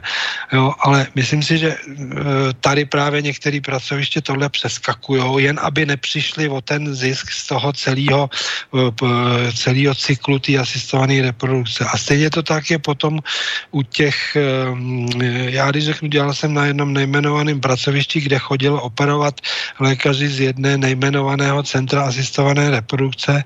A protože já jsem tam zastupoval tu nemocnici, tak jsem k těm operacím byl vypisovaný jako takový dozor, jo, samozřejmě jako, jsem součástí toho operačního týmu jako hlavní, jo, ale když jsem tam našel nějaký problém v tom břiše a chtěl a řekl jsem, hele, tady uděláme, tak ty lékaři, kteří tam zastupovali to centrum, řekli ne, my to nechcem. My, my jsme chtěli jenom tady to udělat. Pak jsem zjistil, že oni tyhle, ty, tyhle ty operace, tyhle ty vizualizace, ty dutiny břišní, ty laparoskopy dělali jenom proto, protože to očkrtli, tohle to jsme udělali jako diagnostickou metodu, ale vůbec nebylo jejich cílem tam v tom bříšku něco udělat a ty paní pomoct tak, aby až se odhojí, to mohlo třeba dobře dopadnout. Jo. Takže tam jsem se poprvé, a to už je dneska nějakých 15, možná 20 let s tím setkal, kdy předčil ten zájem tomu člověku pomoct nad tím případnou ztrátou toho zisku. Jen běda, aby jsme tu paní nevyléčili, aby nám nezmizela z našeho centra asistované reprodukce. A pak to máme a to si myslím, že je porušování teda etiky ze strany teda toho, těch vlastníků, těch center, těch, uh, ty asistované reprodukce, Mimochodem si jenom podíváte do nějakého rejstříku podnikatelského, eh, že jak jeden, jeden člověk a jedna, jedna společnost nějak od A se to jmenuje, nakupuje centra asistované reprodukce, nevím jak celým jménem něco, něco agrárníci nějaký, nebo jak se to jmenuje. A e, takže to je, to, to je k tomuhle z tomu. A teď druhá strana je konec toho těhotenství. Dobře, těhotenství vznikne e, a teď tam se dostáváme do toho, jakým způsobem e, to dítě vybavit. Jo? A tam teda vidím já v současné době největší problém etický, protože e, známe čísla. Já když jsem dělal v těch předchozích pracovištích až do toho roku 90, tak jsme měli velmi nízký čísla počtu císařských řezů. Teď budu mluvit čísla číslech. My jsme tenkrát měli kolem když jsem byl v těch sedm let v tom Liberci i potom na těch dalších pracovištích významných, tak jsme se pohybovali mezi 7-8 procenty. To byl takový celostátní průměr. Dnes teď byl boom, že jo, obrovský, že téměř žádná významná žena nebo žena nějakého významného člověka vám nepůjde rodit normálně, že jo, co by se tam dřela. Takže co dotáhlo až tak, že byly některé pracoviště, které měly až 40% císařských řezů. Jo. A teď, protože se to začalo teda to hodně proti tomu brojit a i takhle trošku uh, si někteří lidé byli za to trošku pokáráni a potrestáni, tak se ten celostátní průměr dneska pohybuje kolem 25%. Což znamená jednoduchá matematika, každý čtvrtý porod je veden císařským řezem. No, určitě, když bychom vzali ty, ty, ty, poruchy ty, ty porod, toho porodního průběhu proč najednou teda skočíme z 8% na 25 až 30%, tak eh, je to asi tak, že prostě tam je někde ta etika tvrdě porušovaná, no, ze strany teda toho zdravotnického personálu, no. Takže hm, všechno se dá si koupit, no. Tak, tak to, tam, to mě asi vadí u toho zrození toho života, ty poruchy, porušení ty etiky i u toho, u toho samotného narození, no.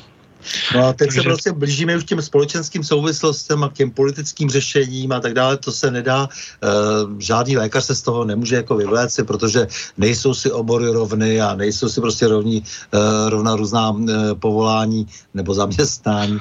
Ehm, eh, tak eh, tady je jasné, že tady ta odpovědnost je eh, za zdraví té společnosti po mnoha stránkách. Je třeba rozumět určitě tomu dalšímu společenskému směřování. Že? Takže co to všechno vlastně se stalo potom převratu v tom roce 89. Já mám takovou velkou výhradu k tomu, co se zejména stalo například v roce 97 a mám výhradu k mnoha věcem předtím a po potom a, a tak dále, ale v tom roce 97 e, jsme tady měli jakousi takzvaně úřednickou vládu pana Tošovského, kdy jsme mezi tím přišli o veškeré zlato například, které bylo ukradeno v podstatě, tak jinak se to nazvat nedá. E, měli jsme tady paní Rojtovou, ministrině zdravotnictví, která začala likvidovat e, zdravotnická zařízení, e, zhoršovat zdravotnickou dostupnost a rozběhl se vlastně nějaký proces privatizací, privatizace téměř všeho. Já vždycky si vzpomenu na toho Rockefella, který v roce 2004 říkal, že zprivatizovat lze všechno a bude to fungovat. No, jak pro koho a pro jak úzkou skupinu lidí. Takže teď se ptám, protože to zdravotnictví je tímto zasaženo.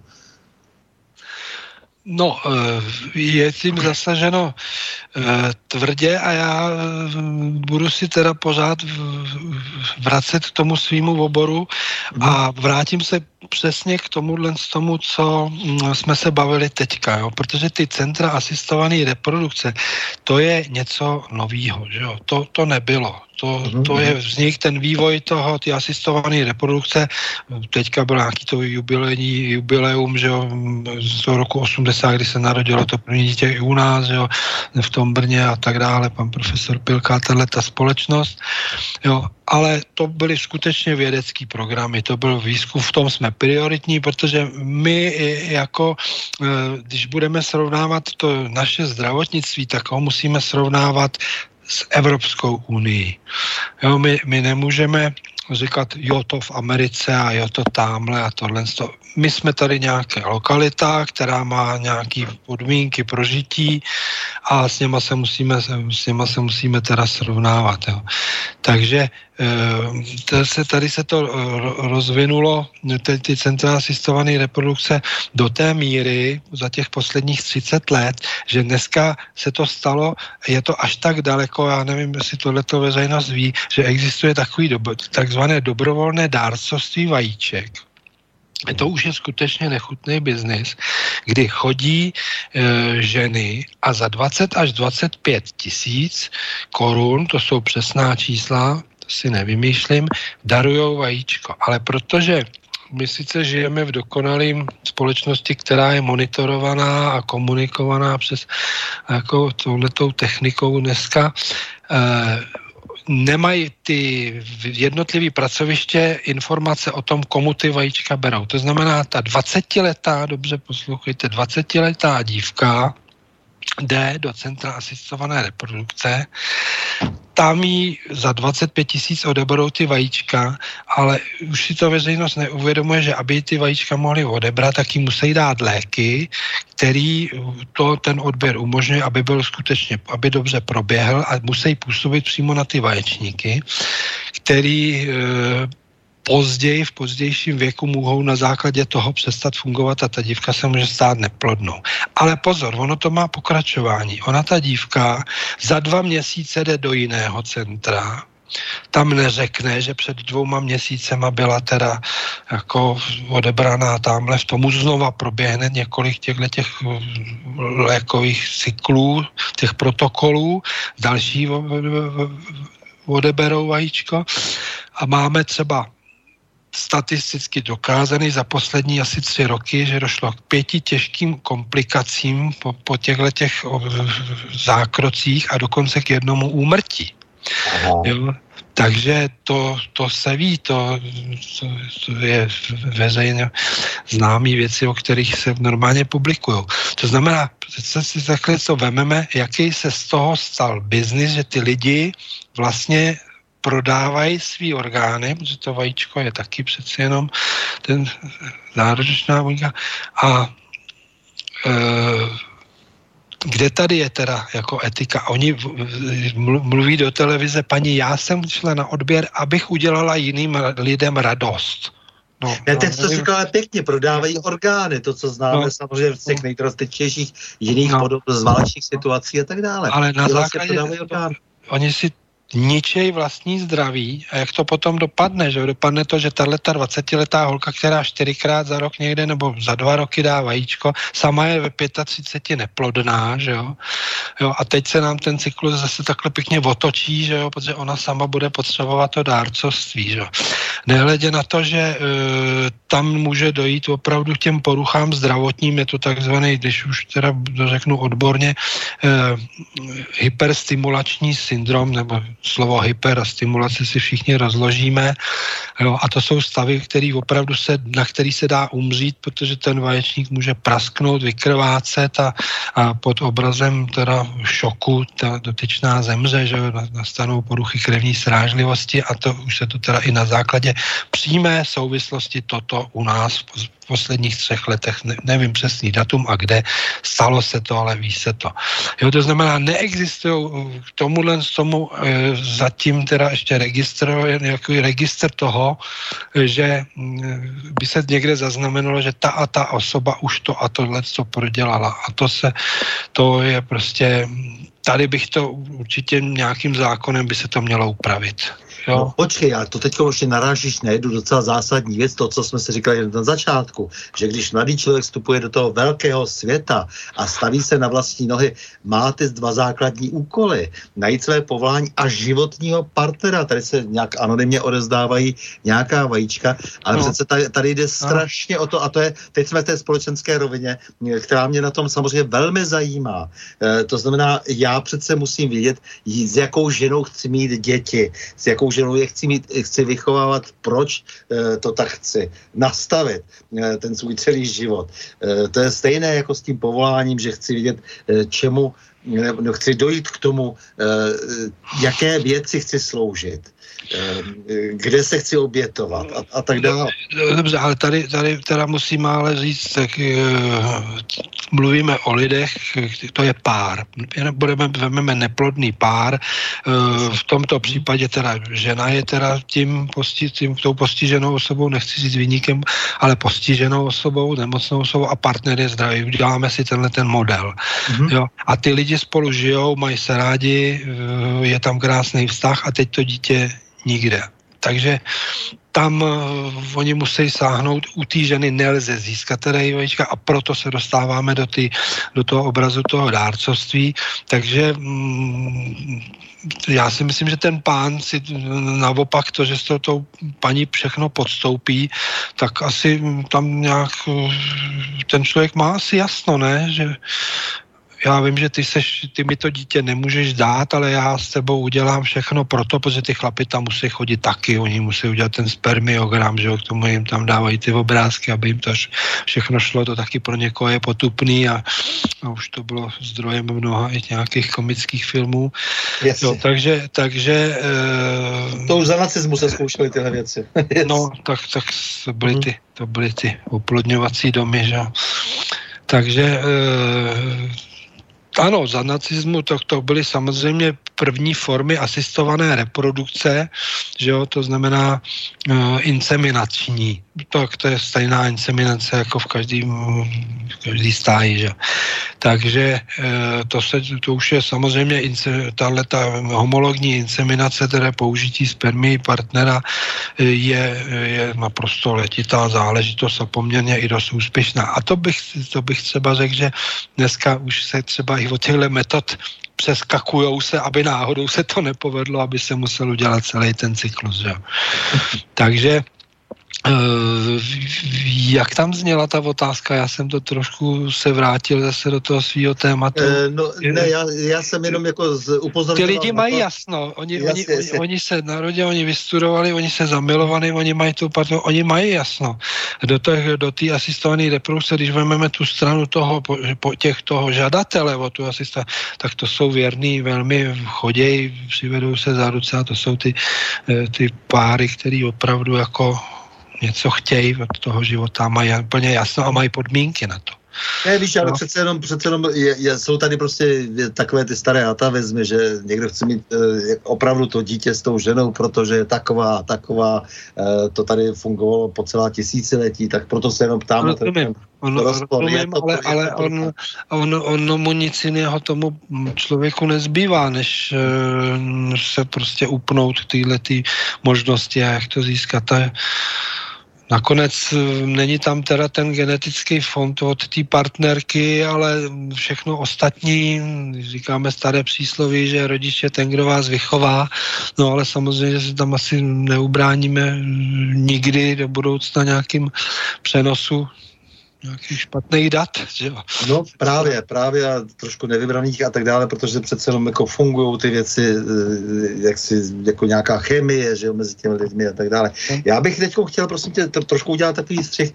Demografická situace. Napomáhá tohle všechno, o čem hovoříš, eh, zlepšení demografické situace, nebo si myslíš, že problém je někde jinde?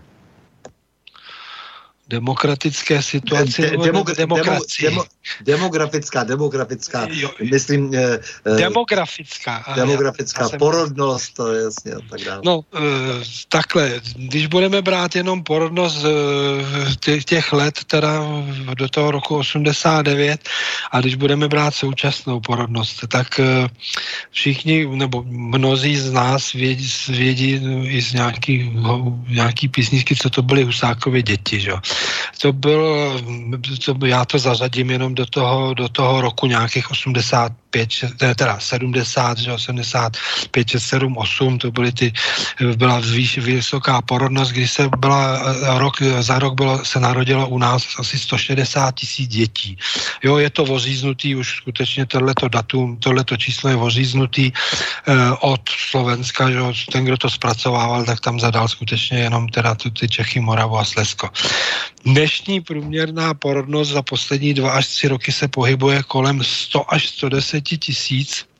Mhm. A, e, a teď si k tomu musíme ale přičíst teda ten obrovský nárůst těch cizinek.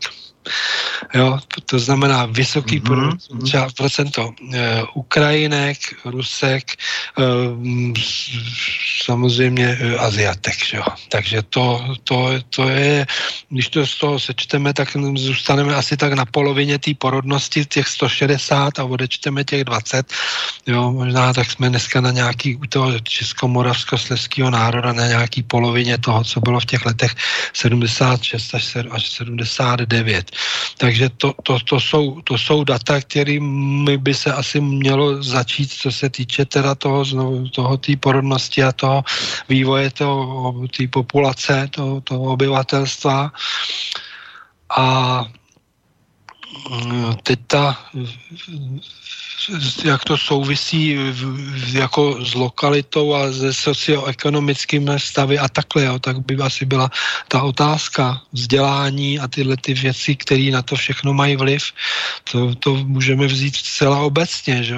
Který, jako, jak vypadá zdravotní stav obyvatelstva, uh, jaká je dostupnost zdravotní péče, jaký jsou rizikové faktory onemocnění, který onemocnění máme uh, nás nejvíc ovlivňují, tak to, to je spousta otázek, na který se dá odpovídat, takže eh, kterým směrem se můžeme eh, zaměřit. Jo. Populace populace je, mm, třeba se ukazuje, když už jsme u té plodnosti, tak eh, jak se zdokonalují ty metody, teda ty diagnostiky, tak třeba zjišťujeme, že mm, porucha plodnosti vzniká, je taky geneticky daná a eh, vzniká u žen, který mají, mm, který mají eh, poruchy krevní srážlivosti, takzvaný trombofilní mutace. Jo, takže to onemocnění té populace se vlastně ty, ty nemoci vlastně ovlivňují i tu plodnost, jo, a to znamená i potom ty čísla těch eh, množství těch porodů a stejně tak zvyšující se nemocnost té populace a hlavně, co teda se strašně zvedá, je věk těch rodiček. To jsme úplně opomenuli, jo, u toho zrození. Když jsme říkali, kolik je to porodů a kolik, je, kolik bylo dříve a kolik je dneska myslím, že se říkalo číslo za socialismu, že bylo nějaký 1,7 dítěte na rodinu, že jo, dneska je to nějaký 1,3 mhm. nebo 2, teď si to trošku nevyvoje úplně přesně, jo, ale tam je e, i to, jakým žijeme stylem, jakým žijeme životem, jo, že, že na primárně tam není, já tě miluji, já s tebou chci mít miminko, i když nemáme kde bydlet, protože bude bydlet u rodičů a tak dále. Dneska prostě na prvním místě musí být všechno vybudovaný a ještě doděláme bazén a tohle a pak vám paní přijde, tak já v těch 39, my jsme se teda rozhodli, že bychom teda chtěli to dítě, že to znamená, my máme strašně starou uh, populaci uh, i u, u prvního dítěte, jo? to už není těch, těch 19-20 let, co to bývalo, jak ty kluci šli na vojnu a aby molka někde ne, ne, nezdrhla, tak si to takhle zařídili, že pak měli ještě víc opušťáků, že? A takže nám strašně stoupá ta, ta věková hranice těch prvorodiček a s něma stoupá i ta jejich morbidita, to znamená nemocnost těch lidí, kteří přijdou do toho jiného stavu. Že? Máme vysoký procento diabetiček, máme vysoký procento žen, který mají poruchy krevní srážlivosti, kterou získali po rodičích ve formách buď teda od obou nebo od jednoho rodiče, tím je to potom samozřejmě ovlivněný. Máme spousta lidí s vysokým tlakem, i když prevence nám dneska tohle umožňuje tyhle ty všechny věci dopředu zjistit a udělat proti tomu opatření. To znamená, během toho těhotenství se ty, tyhle, tyhle věci ovlivnit jak lékově, tak režimem a, a stravováním. Že? Takže to jsou takové věci, které ovlivňují který ovlivňují tu, tu porodnost budoucí následnou a schopnost teda ty těhotenství, aby vznikly a aby se vůbec ty těhotenství ve zdraví donosily. Že?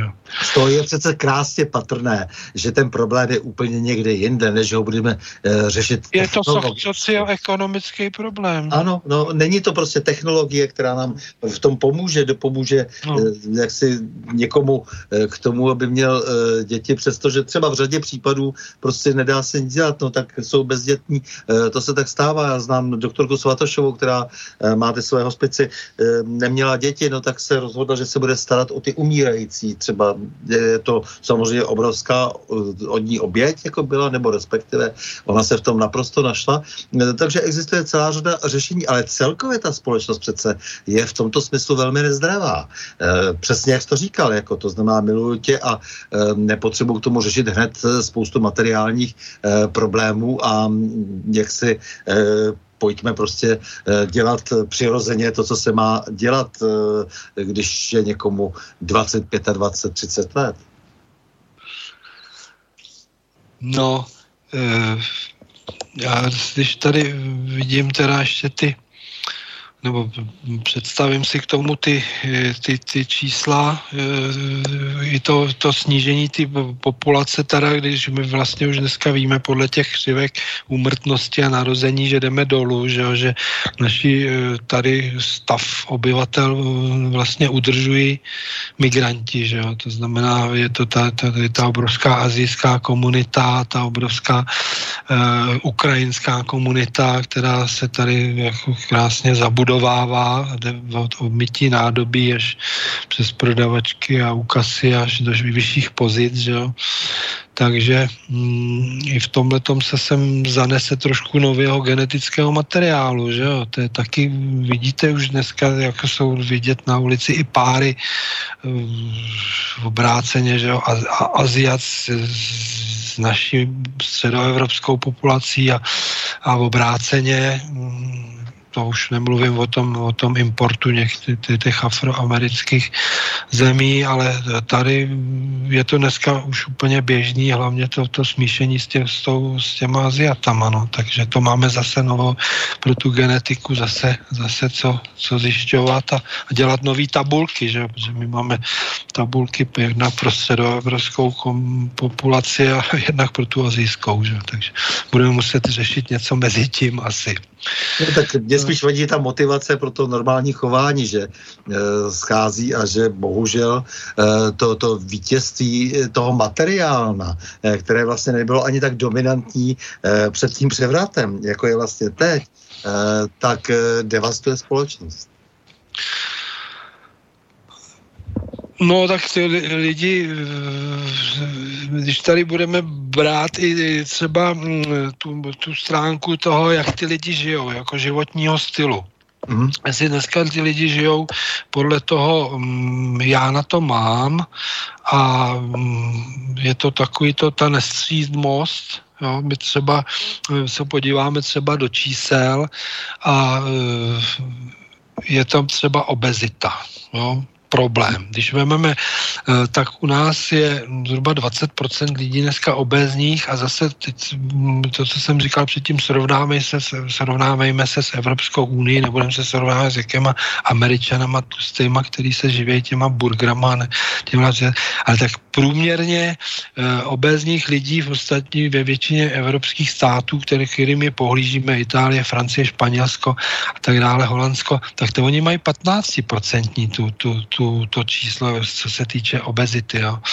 Oni mají e, ve všech aspektech, na který se díváme, který zhoršují zdraví, e, my zaostáváme. Jo. To znamená, jak je to v obezitě, ať je to v alkoholu, kde vedeme, že jo, tam máme opravdu prioritku pěknou, e, tak e, je to v, boji, v stravování svých chybách třeba v oblasti cukru, v oblasti solí, že to jsou, to znamená to porušení toho stravování.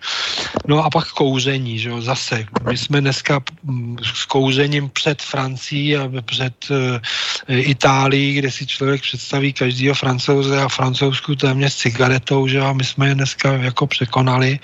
Byť teda máme obrovskou jako tendenci vylepšení, za, není to žádný překvapení, byl to cíl těma omezením toho kouření v těch společenských prostorách, takže tam jsou nějaký výsledky určitě pozitivní.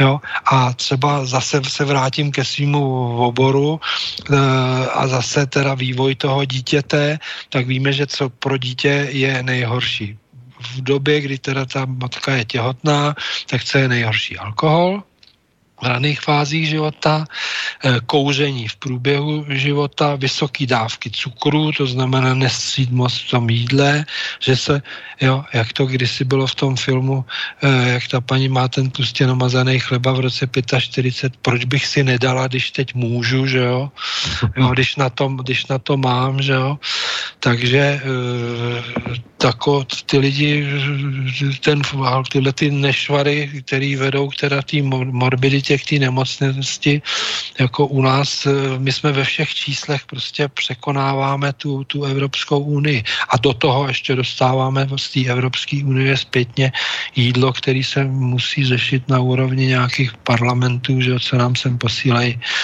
jako ze zahraničí za nekvalitní, nekvalitní jídla. Jo. Takže takže ty stravovací návyky a co je další věc, ono to vypadá jako, že my se strašně moc hejbem, ale ono se hejbe jenom určitá část lidí a my máme uh, tu nízkou pohybovou aktivitu, my zase hodně přemýšlíme, že jo? takže pro ty kamarády, kteří mají takový to málo chození a nějaká cigaretka a nějaký a ten panáček k tomu a, a na gauči, tak to je varování, protože to je nej, nejhorší cesta.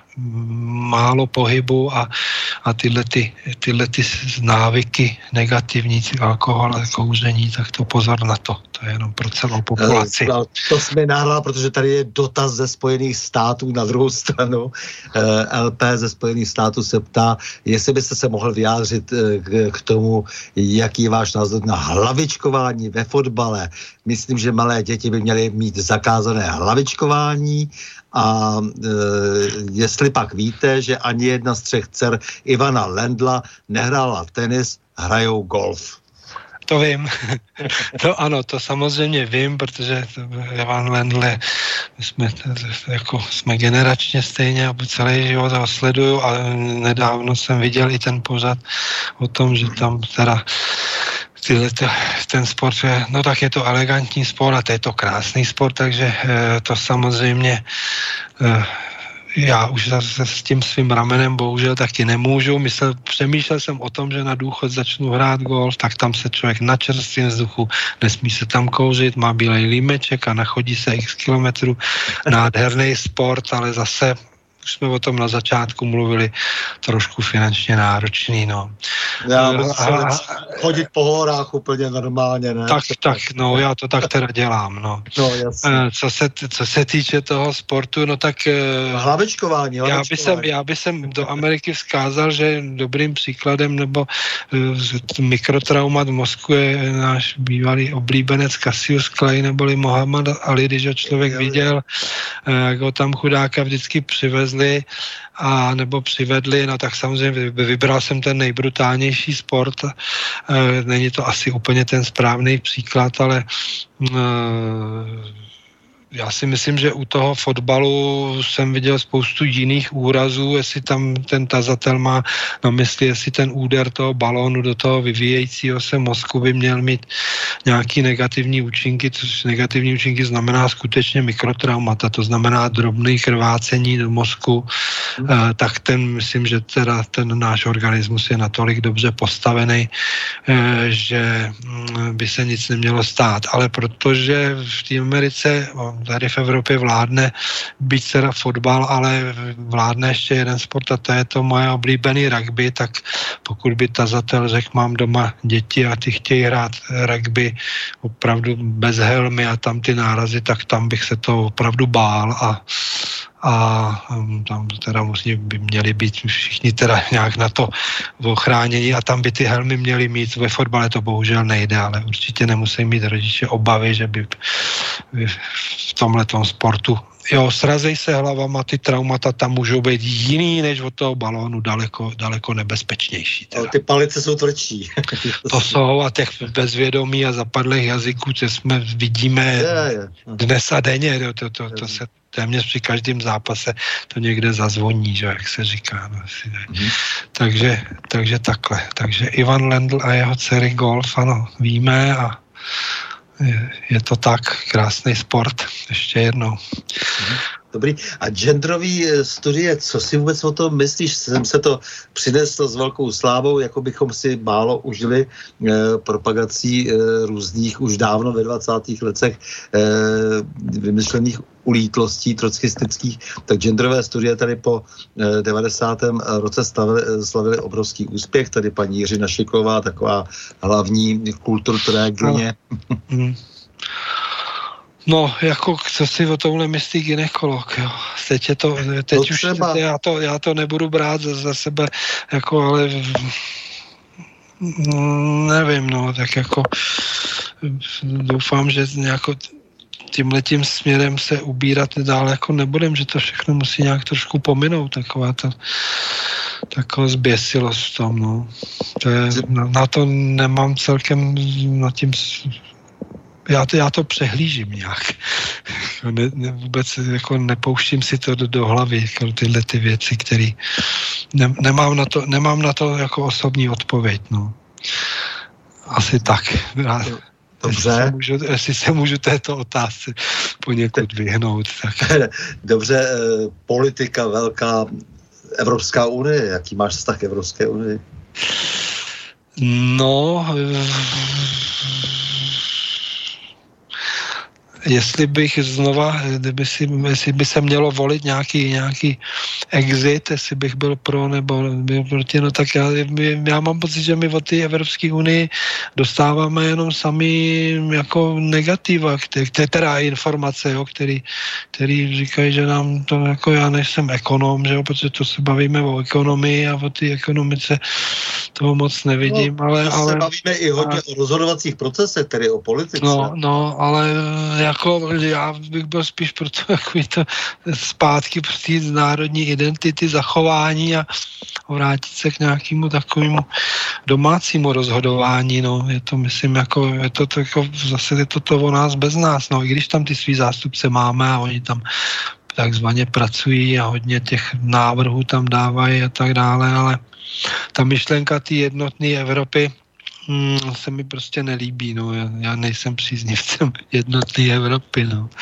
Samozřejmě jako otevření trhu, to, to bylo pro nás, pro všechny otevření hranic, to, to, to je úžasný, ale mm, ne, já jsem, já jsem asi v tomhle, jestli, jestli je to pokrok, tak jsem asi zpátečník. No. to jsme dva zpátečníci. Eh, dobře, ale eh, jak tu celou střední Evropu eh, vnímáš je to, je to nadějné, že by tady přece jenom mohl nějaký celek znovu eh, po těch letech, protože přece jenom nějaká, nějaké historické hranice se občas za určitých okolností dají i obnovovat. I tady máme nějakou V4 a tak dále. Mm-hmm. Jak to vnímáš? No tak zase, zase se mi zdá, že tohleto společenství těchto těch čtyř států smysl má, protože uh, máme tady nějaký propojení uh, těch, těch slovanských národů, tak to si myslím, že tam jako být nějaký ve spolku s Germánama a s Frankama, ale tak to je takový každý máme svoji kulturu, respektujeme si ji, v něčem ji přejímáme, v něčem ji jenom vnímáme, ale tady ta, ta V4, byť tam máme teda ty, ty, uhry, ty uhry do toho, ale já ty uhry vidím trošku jako, když se člověk dívá do té historie, tak oni chudáci celý život jenom e, bojovali za nás s těma, s těma tady s těma Tatarama, Turkama, těma nájezdníkama a my, my můžeme jim tak vděčit, myslím, za to, že tady ještě možná jsme, když se nedostali sem přes tu Vídeň a podobně.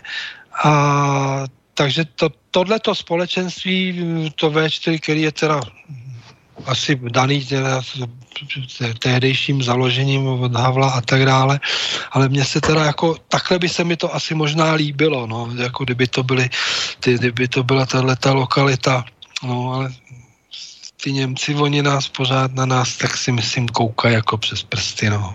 Myslím, že nás eh, jako pořád tady se cítějí ukřivděný a myslím, že tady koukají po nějakých ještě návratech, no, asi tak. Uh, Přesně tak, ale jako zajímavé je, že vlastně eh, si to obrovská spousta lidí myslí, neřeknou to nahlas. Další velký problém, že eh, v podstatě, já jsem to zaznamenal už od talika lidí, eh, u kterých jsem ani s tím nepočítal, s takovým názorem na V4.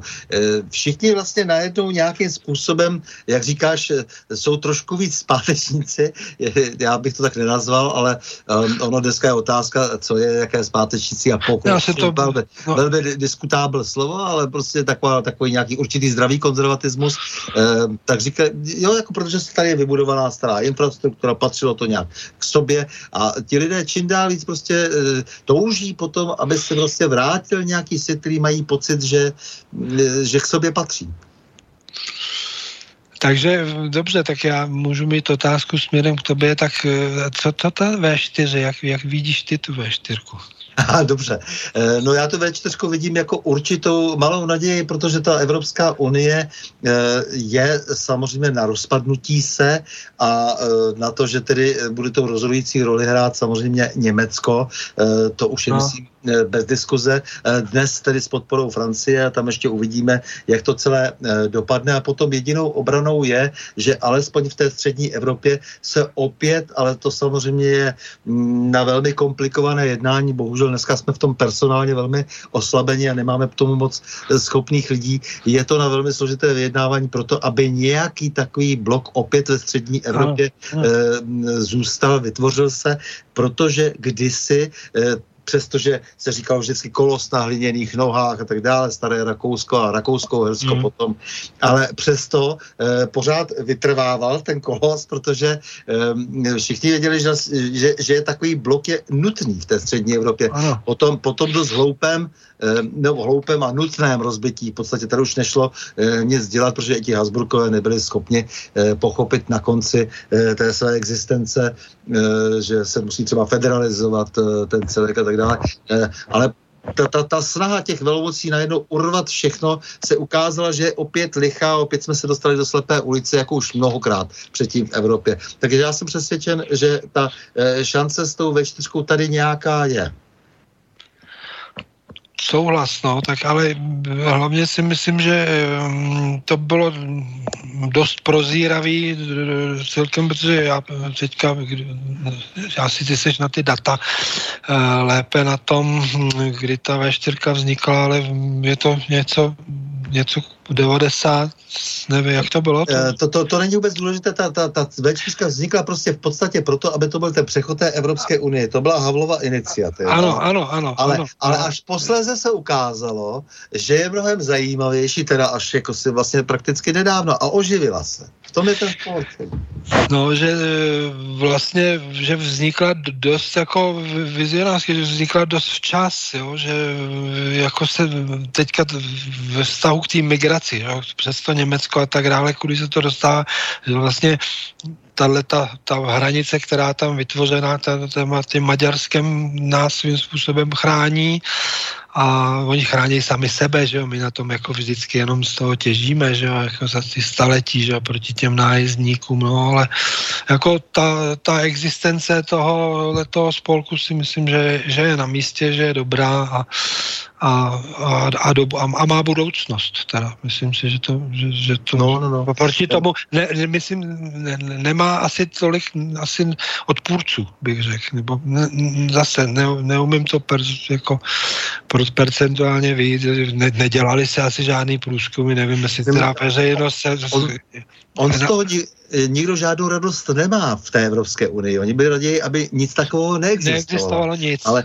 ale, ale pro, je pozoruhodné, proto jsem to říkal, že celá řada lidí vlastně té V4 dnes velmi fandí, akorát, že se ty věci neříkají moc nahlas. E, to je na tom vlastně to zajímavé. Jo? Takže, takže tahle ta kdysi prostě ta, ta, ta snaha, aby vlastně tady něco e, vzniklo vlastně po té, e, co kdysi dávno ve 14. století vlastně existoval tenhle ten spolek, e, to je vlastně po tom vzoru, že, jo, že vlastně už jako někde za Janu Lucemburského vznikla e, Vyšegrádská tahle ta partička, tři králové se tehdy sešli, um, takže se na tom jenom postavilo na, na, na tomhletom, na fenoménu vlastně, jako že vždycky té spolupráce středoevropské, která se opravdu po celý středověk a v novověk potom se různě um, přetvářela, obnovovala, ať už kdokoliv tahal zrovna za pilku, uh, tak se to objevuje opravdu jako téma teď velmi, velmi silné a uh, já bych byl rád, aby jsme podrželi tu snahu.